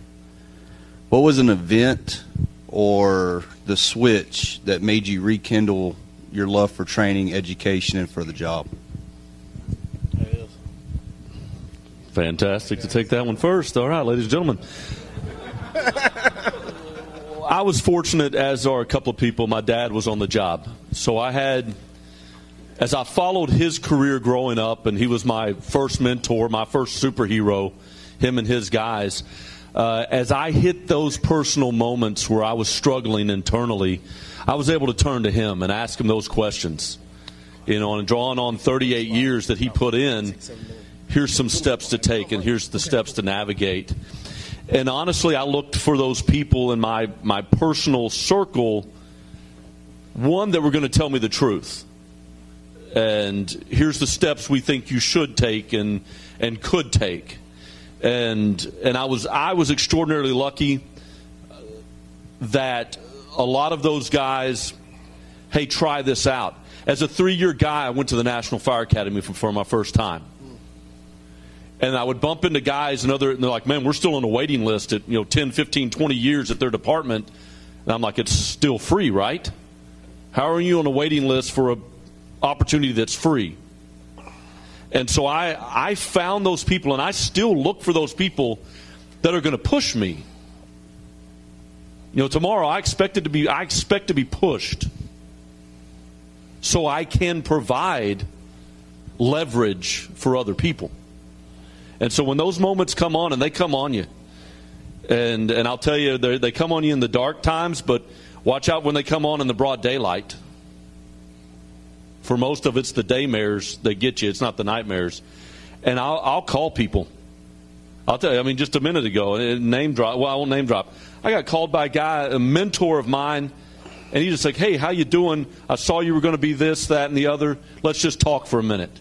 And, man, just all of a sudden, never think that your battery can't go past 100%. And store those things because it is that parable. Put that stuff aside, because you're going to have rainy days. This Fraize said, you're going to have just shitty days at this job. that you draw upon the brotherhood, the sisterhood, these moments that we're developing right here. You may look back on this week 10 years from now going, yeah, that moment right there. And there's that boost. Because you're never on empty. No matter what the little screen says, you're not on empty.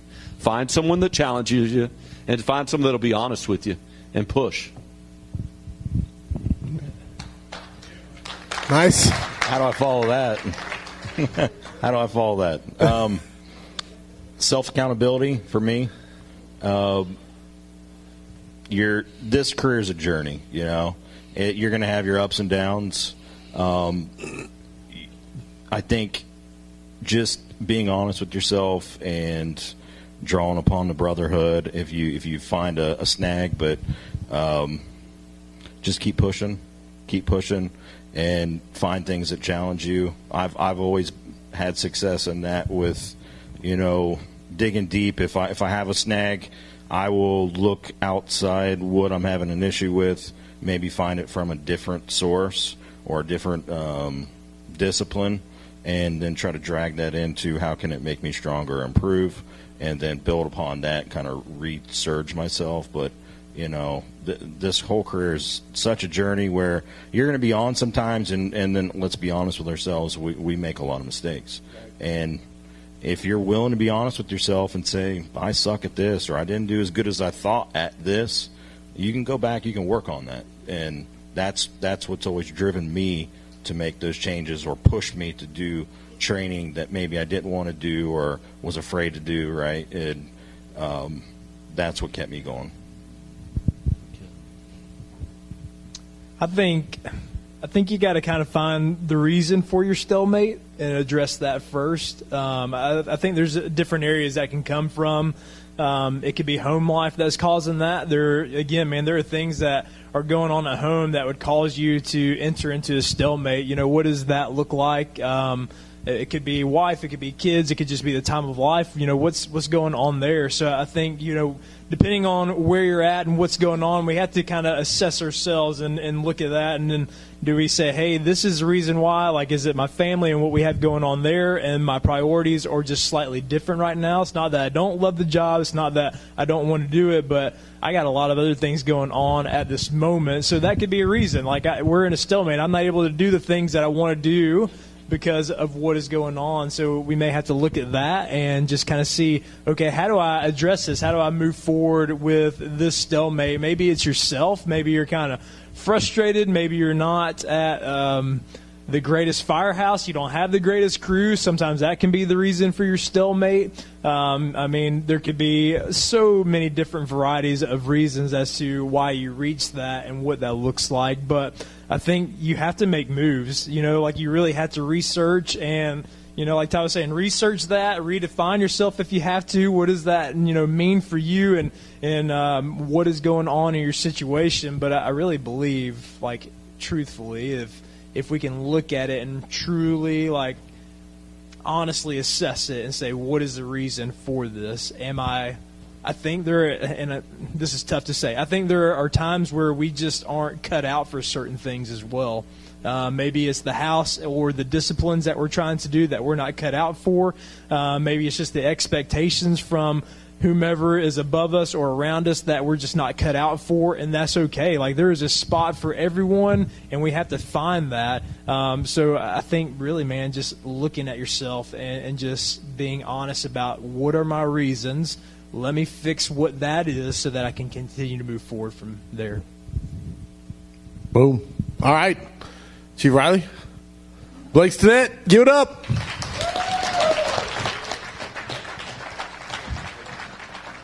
And the carousel continues.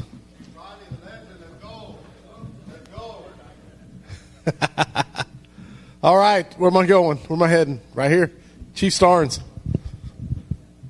Let them settle in before you hit them. I figured. I'm going to get some ink while I'm up here. I feel grossly undertatted at the moment. So do I. Yeah. All right. Gentlemen, I greatly respect all three of you. You have a depth of knowledge up there, so I figured this would be a good question for you guys. So in your opinion, Do we do a disservice to young firefighters by giving them the beautiful side of leadership, the inspirational, the motivational, the here's what you do, here's all how you stay charged, without telling them, hey, you're going to face some hard times, here's how you're going to face them? I call it the other side of leadership, and I'd like for you to give me your vantage point on how did you deal with the other side of leadership. You don't have to tell a story, it can just be an example, but how did you deal with that? How did it affect you, and how would you help some of these young people in the room when they face something that's not in the supervisory principles book that they may have to study for promotion? Well, I'll go back to the very first part of your question. Yes, we do. We do a great disservice because we don't let people know exactly the whole scope of what they're getting into. Now, how do I handle it? I just say, hey, listen, for every bad day, there's going to be 10 good ones. And that's the truth. There's people, and I'm not going to take credit for any of this, because every one of these incidents that I look at, I was part of a team. But there's people alive today that would not be alive if it was not for the fact that we did what we did. So the bad times come, and a lot of times we get involved with it after the fact. The events already happened. The bad things already happened. We can't change that. All we can do is go and do our very best to try to bring a decent resolve. And for every bad one, there's some good ones. Now, if we're talking about leadership, and I don't know if I answered your question, but the other thing I would say is we need to warn people that at times in your career, you're going to deal with bad leadership. And it's coming because nobody's perfect. I have a saying, I said it last night talking to somebody, management reserves the right to manage poorly. And at some point in your time, you're going to be put into that situation. But understand that your current assignment is not a life sentence to that firehouse. And at some point in time, you're going to be transferred, you're going to move on, or you're going to be able to promote out of that situation. And now focus on the good that you're able to do for your community. So that's my answer. I agree with what Chief said, and yes, the disservice. Rob Ramirez says it, a couple other guys, we're human before we're an operator.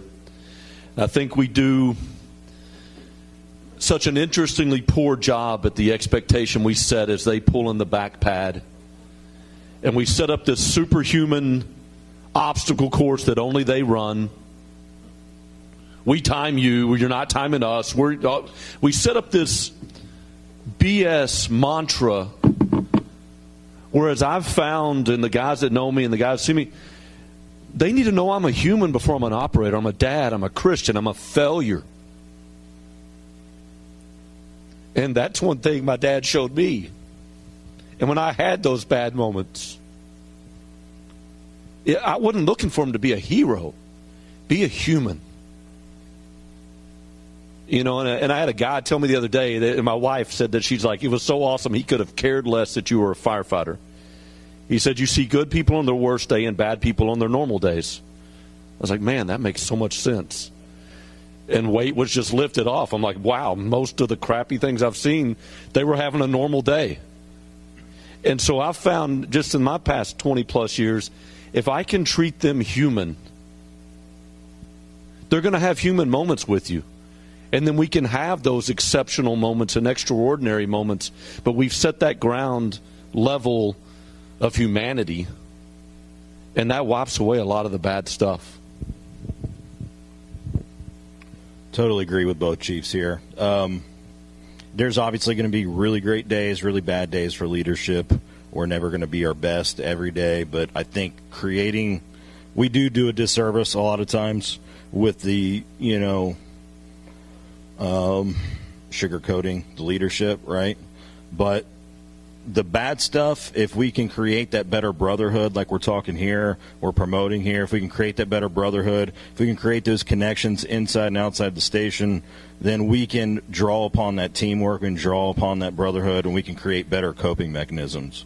And instead of the bad coping mechanisms, none of us like to talk about our feelings unless we've created that brotherhood, right? We're all brothers here. We're all pretty.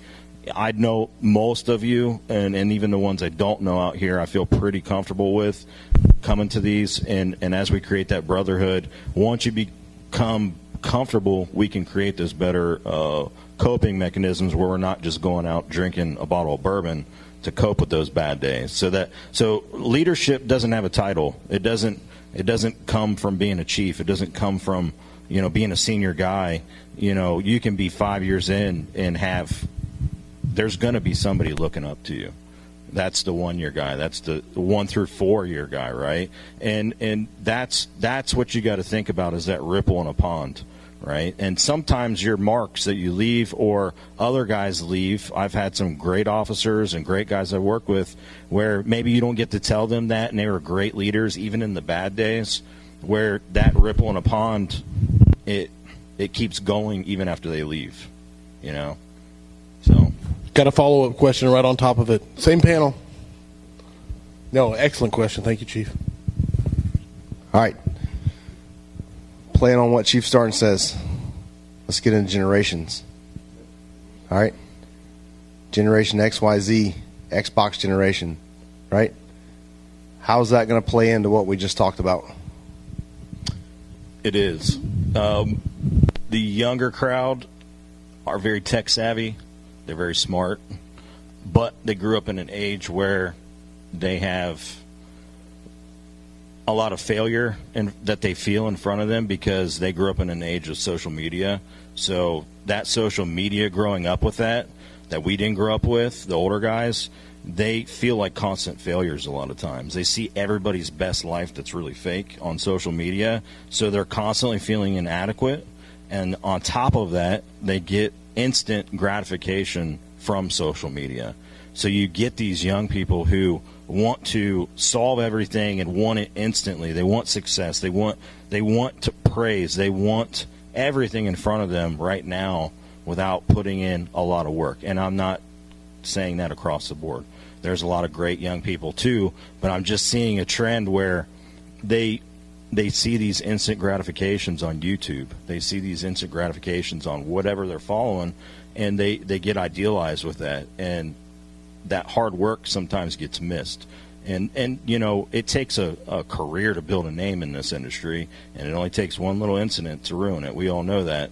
So, you know, that drive, that hard work, some that you got to put in for a whole career to earn your reputation and earn it, I think that's can be a struggle for some of the younger age, but I think they're getting it. I think they're very smart individuals. They're also very, you know, they're able to speak their mind, you know, and they're able to talk about feelings too, which some of us older guys don't, you know, we're afraid to do. So I think there's a lot of positivity in that too with the younger crowd. We just have to learn how to build them up. We have to learn how to lead, be leaders to them in a different way. Everybody, you know, I try to parent I have a 23-year-old son, and I have a 12-year-old son. I parent both of them drastically different. My oldest son, it was like this. Like, you know, you're going to do this, and it's, you know, very strict. And what worked for him doesn't work for my youngest son. And that leadership or that help along is going to be different depending on different you know, age gaps. Excellent answer. Yeah, that was great. There's nowhere else to go. But like you said, they want the same things. They're just coming at it from a different approach. And if we show them the whys, we show them the expectation, the service that we provide and that they can provide, they are building things. Whereas we appreciate being able to climb inside with the motor, you know, a big block Chevy and do everything.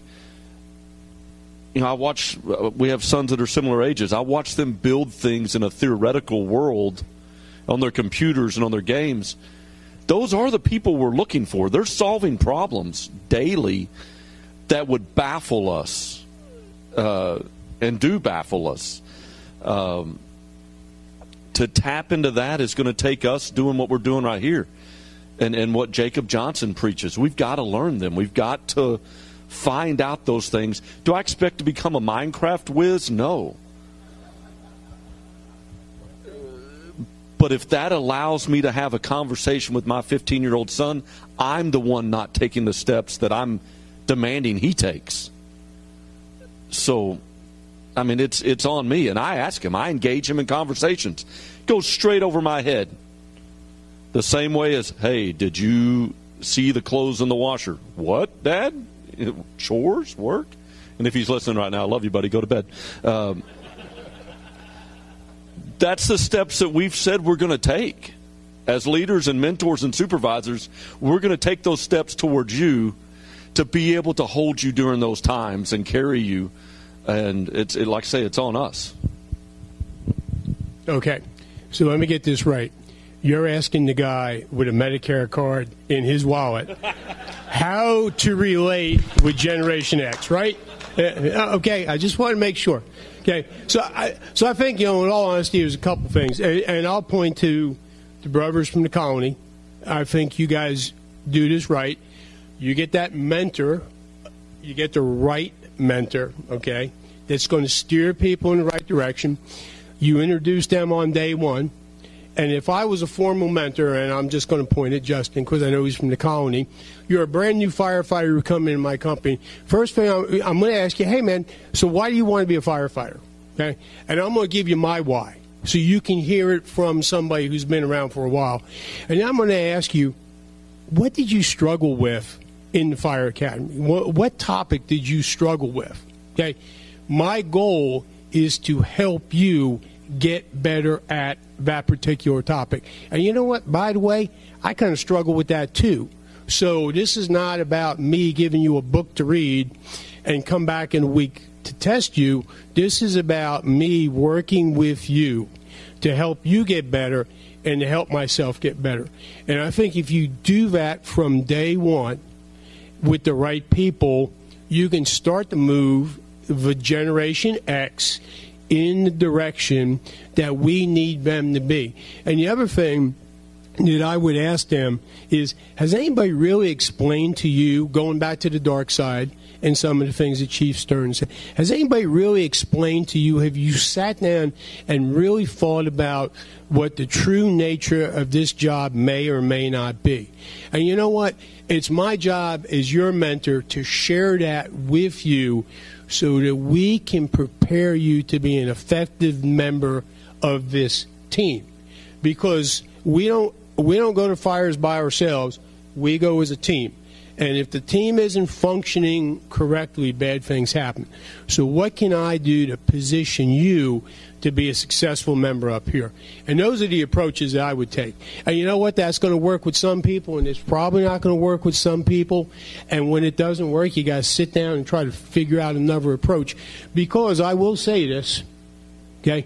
As being, you know, Don, thank you for claiming the old dirtbag title. But I'm going to take the old man title back, because these people that we're talking about, they're your legacy. Because after you're gone, they're still going to be in the firehouse. And they're going to represent you and what you did in your career after you walk out the door. So we, the older guys, the old guy, needs to figure out a way we can communicate with them so that we ensure the legacy of our organization 50 years from now is the legacy that we walked into. The war years, the Terry Hattons, the names, the Michael Godwin from Philadelphia. I mean, the names go on and on and on.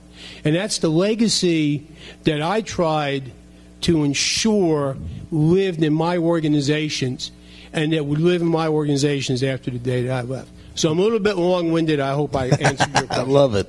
Kevin, you're up. Thank you, Todd. Everybody give it up. On pace, the carousel continues. Only one to go. Daggum, Max Daggums. Who's got it? Coming to Dorval. Get settled in. Here it comes. My wife had a question. All right. Her question was, how do you prioritize your career, family, and your friends? From Andrea, how do you prioritize your career, your family, your friends? Well, this is bad timing after Chief Starnes lecturing us today on this. I took Chief Starnes' lecture about 2 years ago. That's why he's here today. I thought he was going to give a tick class, and he gave me a kick class in the fucking nuts of me not living the appropriate life, of how I need to have my mindset and what I'm doing. And, you know, it's obviously you need to be aware of it and make it more of a priority than anything else. You know, we say we want to have a balance. I don't know. Until today, I've been about the balance, but I think that balance needs to sway more towards my wife, without a doubt. And I think it needs to be clear. If we're wondering if we're doing enough, we're probably wrong at that point if it's not clear that we are doing enough. So I do have some adjustments to make after today with Chief Starnes' lecture and the other guys talking today. It needs to be clear that you are making that family first. At the end of the day, when we leave, we do go home. That's all we got. The fire service, the calls keep coming. Everything keeps happening without you. Hopefully I can stay engaged like these guys are after retirement. That is the plan. But my wife will be there either way, no matter what happens. And I need to realize I'm taking care of that today and not just worrying about it when that day happens. We agree that Kevin needs to do a better job. He's got going. And yeah. No, it as Chief said, and many people have said, the most important person that needs to know my why, they're in Arlington, Texas right now. And the reason we do things, and I expect the challenges from her, you know, and things change. You know, Corley and Amanda's, your languages change. You collect baggage along the way that, you know, there's not enough rugs to sweep certain things under. And as you learn new, as you choose to continue to communicate, family first. And as we prioritize our goals collectively, you know, and we chose to add children to that, complication some days with, you know, the two young people that were in love. You know, we're now chasing young people that are in love and chasing their passions and supporting our kids. If I've done a poor job in explaining to them why, that affects, that ripples through my career, that ripples through my friends. I'm fortunate to have friends that have no clue what I do unless they watch Chicago Fire or something. And it's exactly, it's, yeah. And they'll ask the crazy questions and this stuff. And so it's neat to blend that together. I think everyone in here past a certain age, and if you're in that sweet spot under 5 years on the job, listen to what we're all saying. Yeah, I wish there was one more day at the house.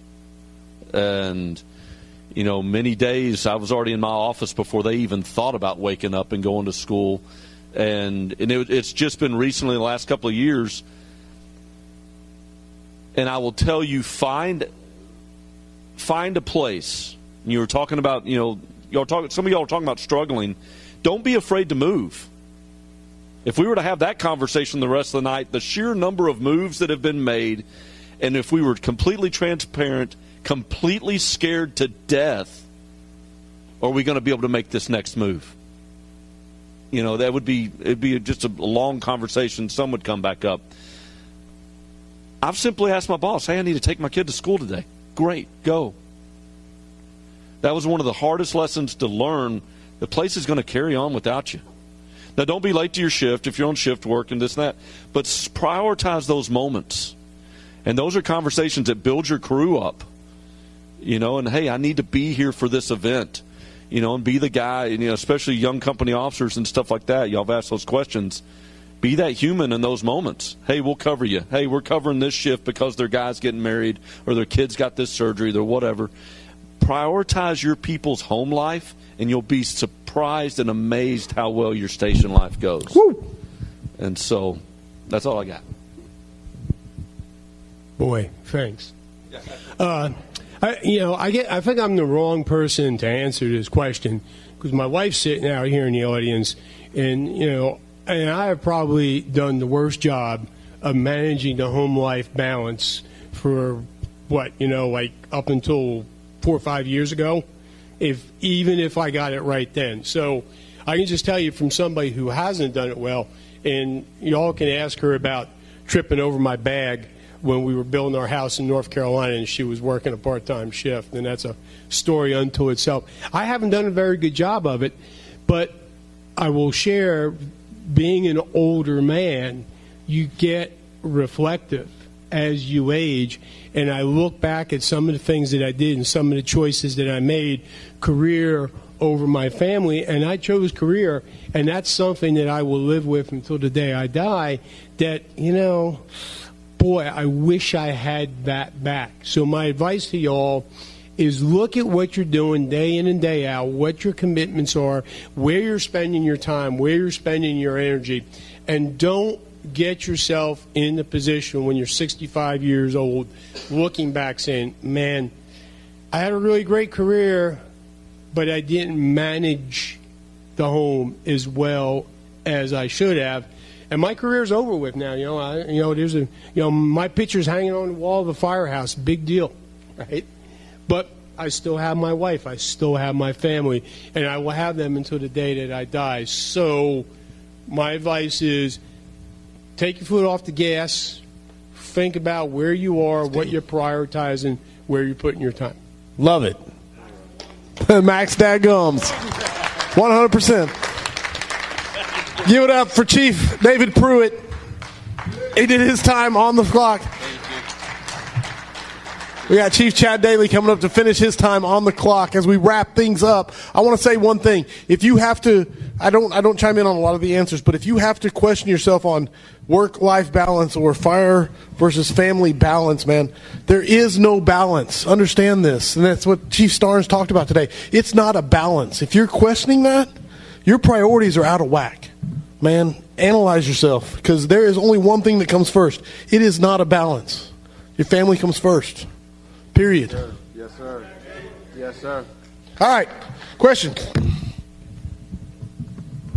right, so as a new company officer and you're communicating your expectations to your crew, what would be the number one expectation on the top of that list that you'd communicate?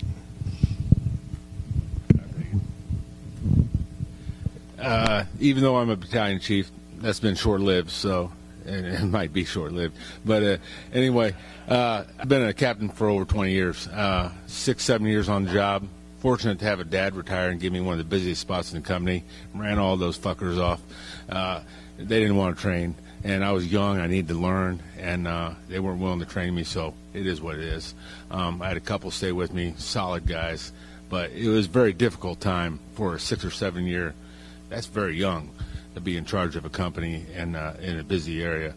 But what I did learn through the next 20-something years of being a company officer, and I think that's I take pride in that. That's got to be my strong suit, and there's no shame in that. So, and there's a lot of failure in that, and I'll speak to it every day.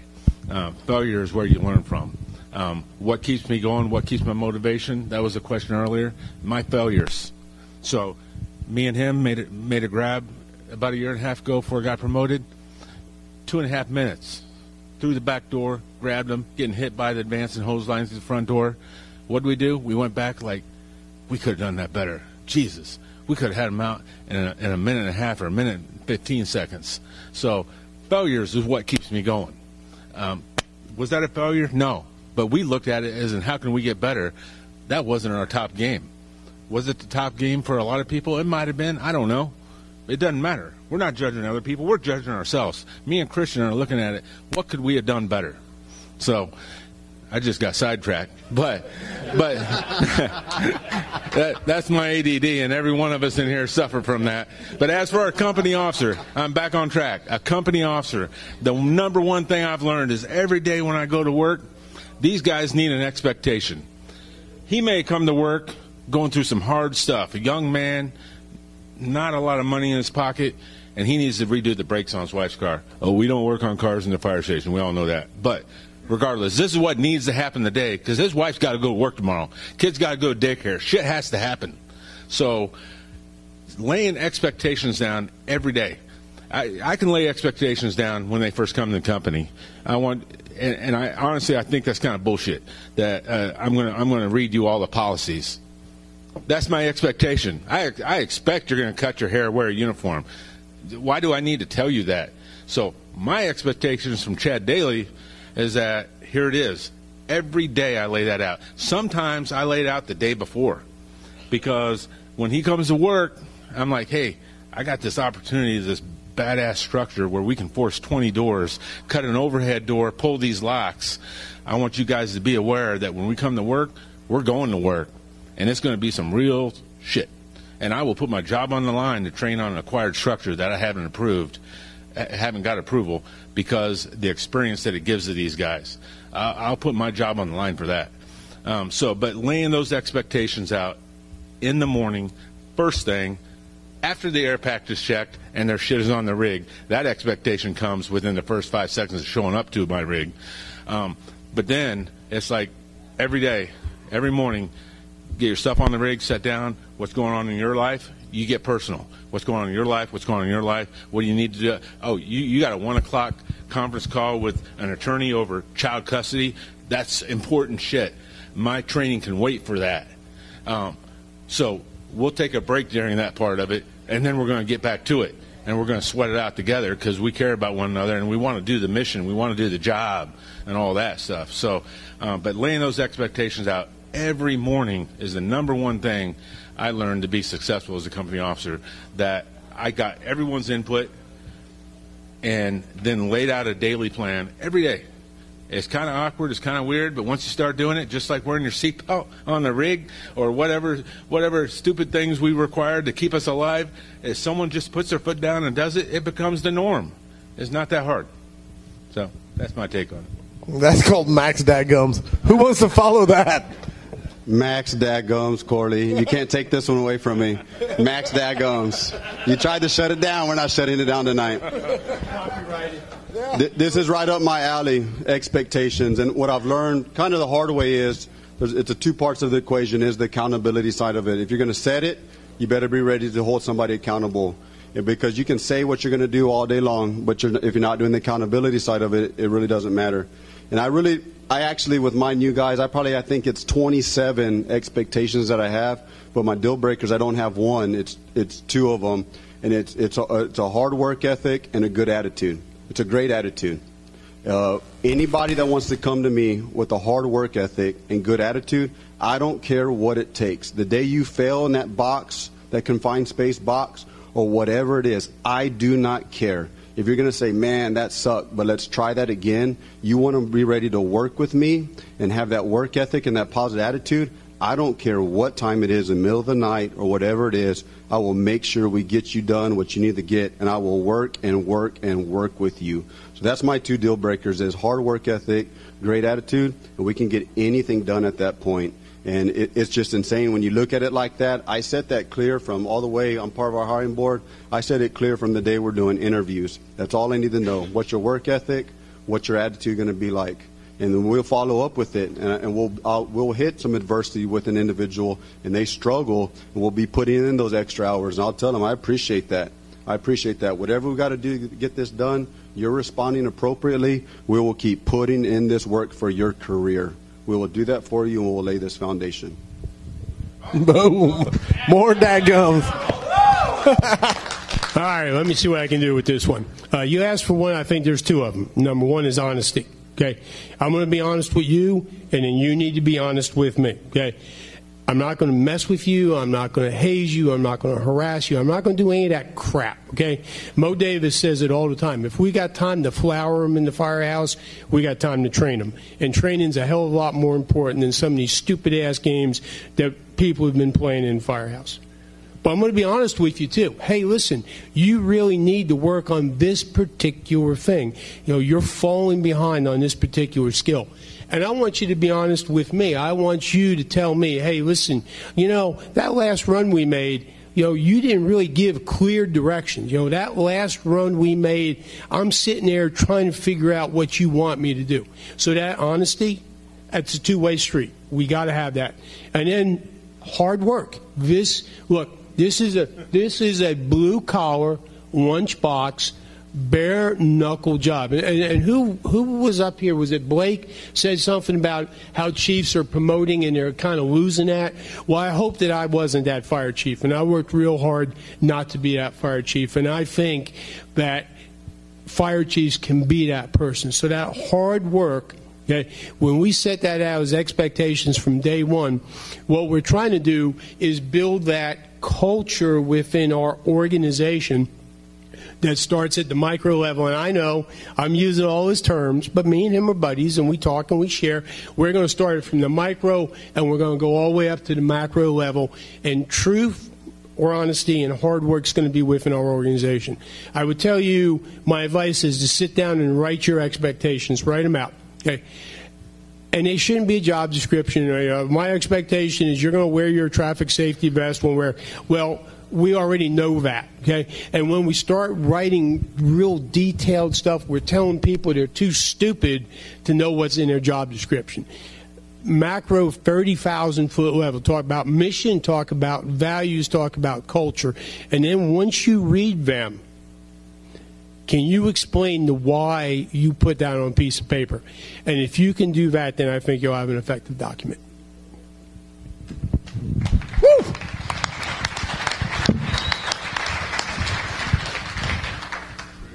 I'm going. All right. I got a question for Mrs. Riley. 40-something, you trumped me with my 32 years. You smashed me with it. 40-something years of marriage. Yeah. Yeah, to this guy. And how many years of service? 49. Okay. Would you yeah. To both of you, what advice would you have for a young firefighter, male or female, to their spouse? I think it would be applicable either way. I know the growing pains I went through and other people are going through. But you have more than me. What advice would you have for that spouse of a firefighter, person going into the fire service? Open communication. Communication, we've had problems with it early on, but we overcame those problems.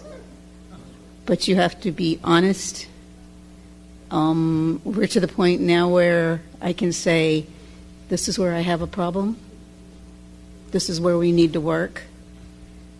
But communication and honesty. And lots of love.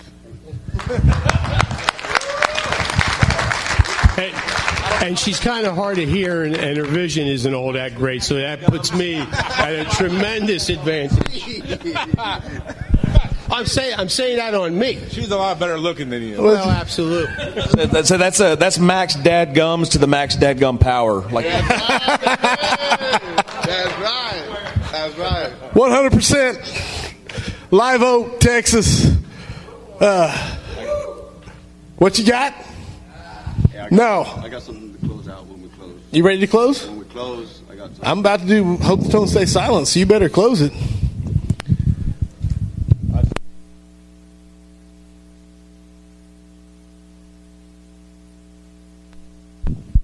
I just got one thing. As we close this out. So, obviously, we got a lot of special stuff going on in the fire service. You know, we got some shirts going on. The time is now. It's a unique aspect with the social media that's going on, these micro conferences and everything else. But we got to get over the hump. And to me, to get over that hump, I think that there's a bunch of BS that is going on in the fire service where people are in some of this for the wrong reasons, and they're willing to tear each other down and doing whatever it takes to build themselves up. When we see that and we recognize that, we need to shut that stuff down, because by not calling that out, that is what's keeping us from going to the next level with what we're trying to do with the fire service. We only get one chance with this. We only have so many years left. Chief Starnes broke it down, the time that we have left in the fire service, the time we have left in our relationships and everything else. We're supposed to make this better than what we found it. We only have so much time to do that. So we're doing a lot of right, but we're not doing enough is shutting down the BS when it does pop up. If we're dealing with somebody that's in our shift that's cancerous, or a department that's cancerous, or that's around us, a lot of times we just, we turn a blind eye and we look away and we kind of do with it because that's what we're used to doing, or that's kind of the easy thing to do. But when you look at what the right thing to do is, usually it's the harder thing to do, and that's take action. And if there was ever a time to take action to shut that stuff down, to progress with what we're trying to do on the positive side of things, now is the time to do that. So I just really, really, really want to promote that message, man. Respectfully, obviously, and professionally, shut it down. But don't allow it no more. Hold people accountable. Don't be afraid to say something respectfully to somebody, man. I don't stand up for that, and I think you're wrong, and I'm sorry, there's no place for this of what you're doing. Stuff like that will help facilitate this to get this to not just the next step, but the next step and the next step of where this fire service is headed. Big hands for Max Daggum, Kevin Pfluger. And that officially brings the live weekly scrap, the Daggum weekly scrap, to a close. Man, audience, both Facebook and live, I can't say thank you enough. 100%. Yes, give yourself a hand. I'm going to say this. I'm going to say I hope the tone stays silent, and I want everybody out there to say... Everybody, stay safe out there. Thank you. Thanks for listening to the Weekly Scrap. Please subscribe and please share. We'll see you at the next episode.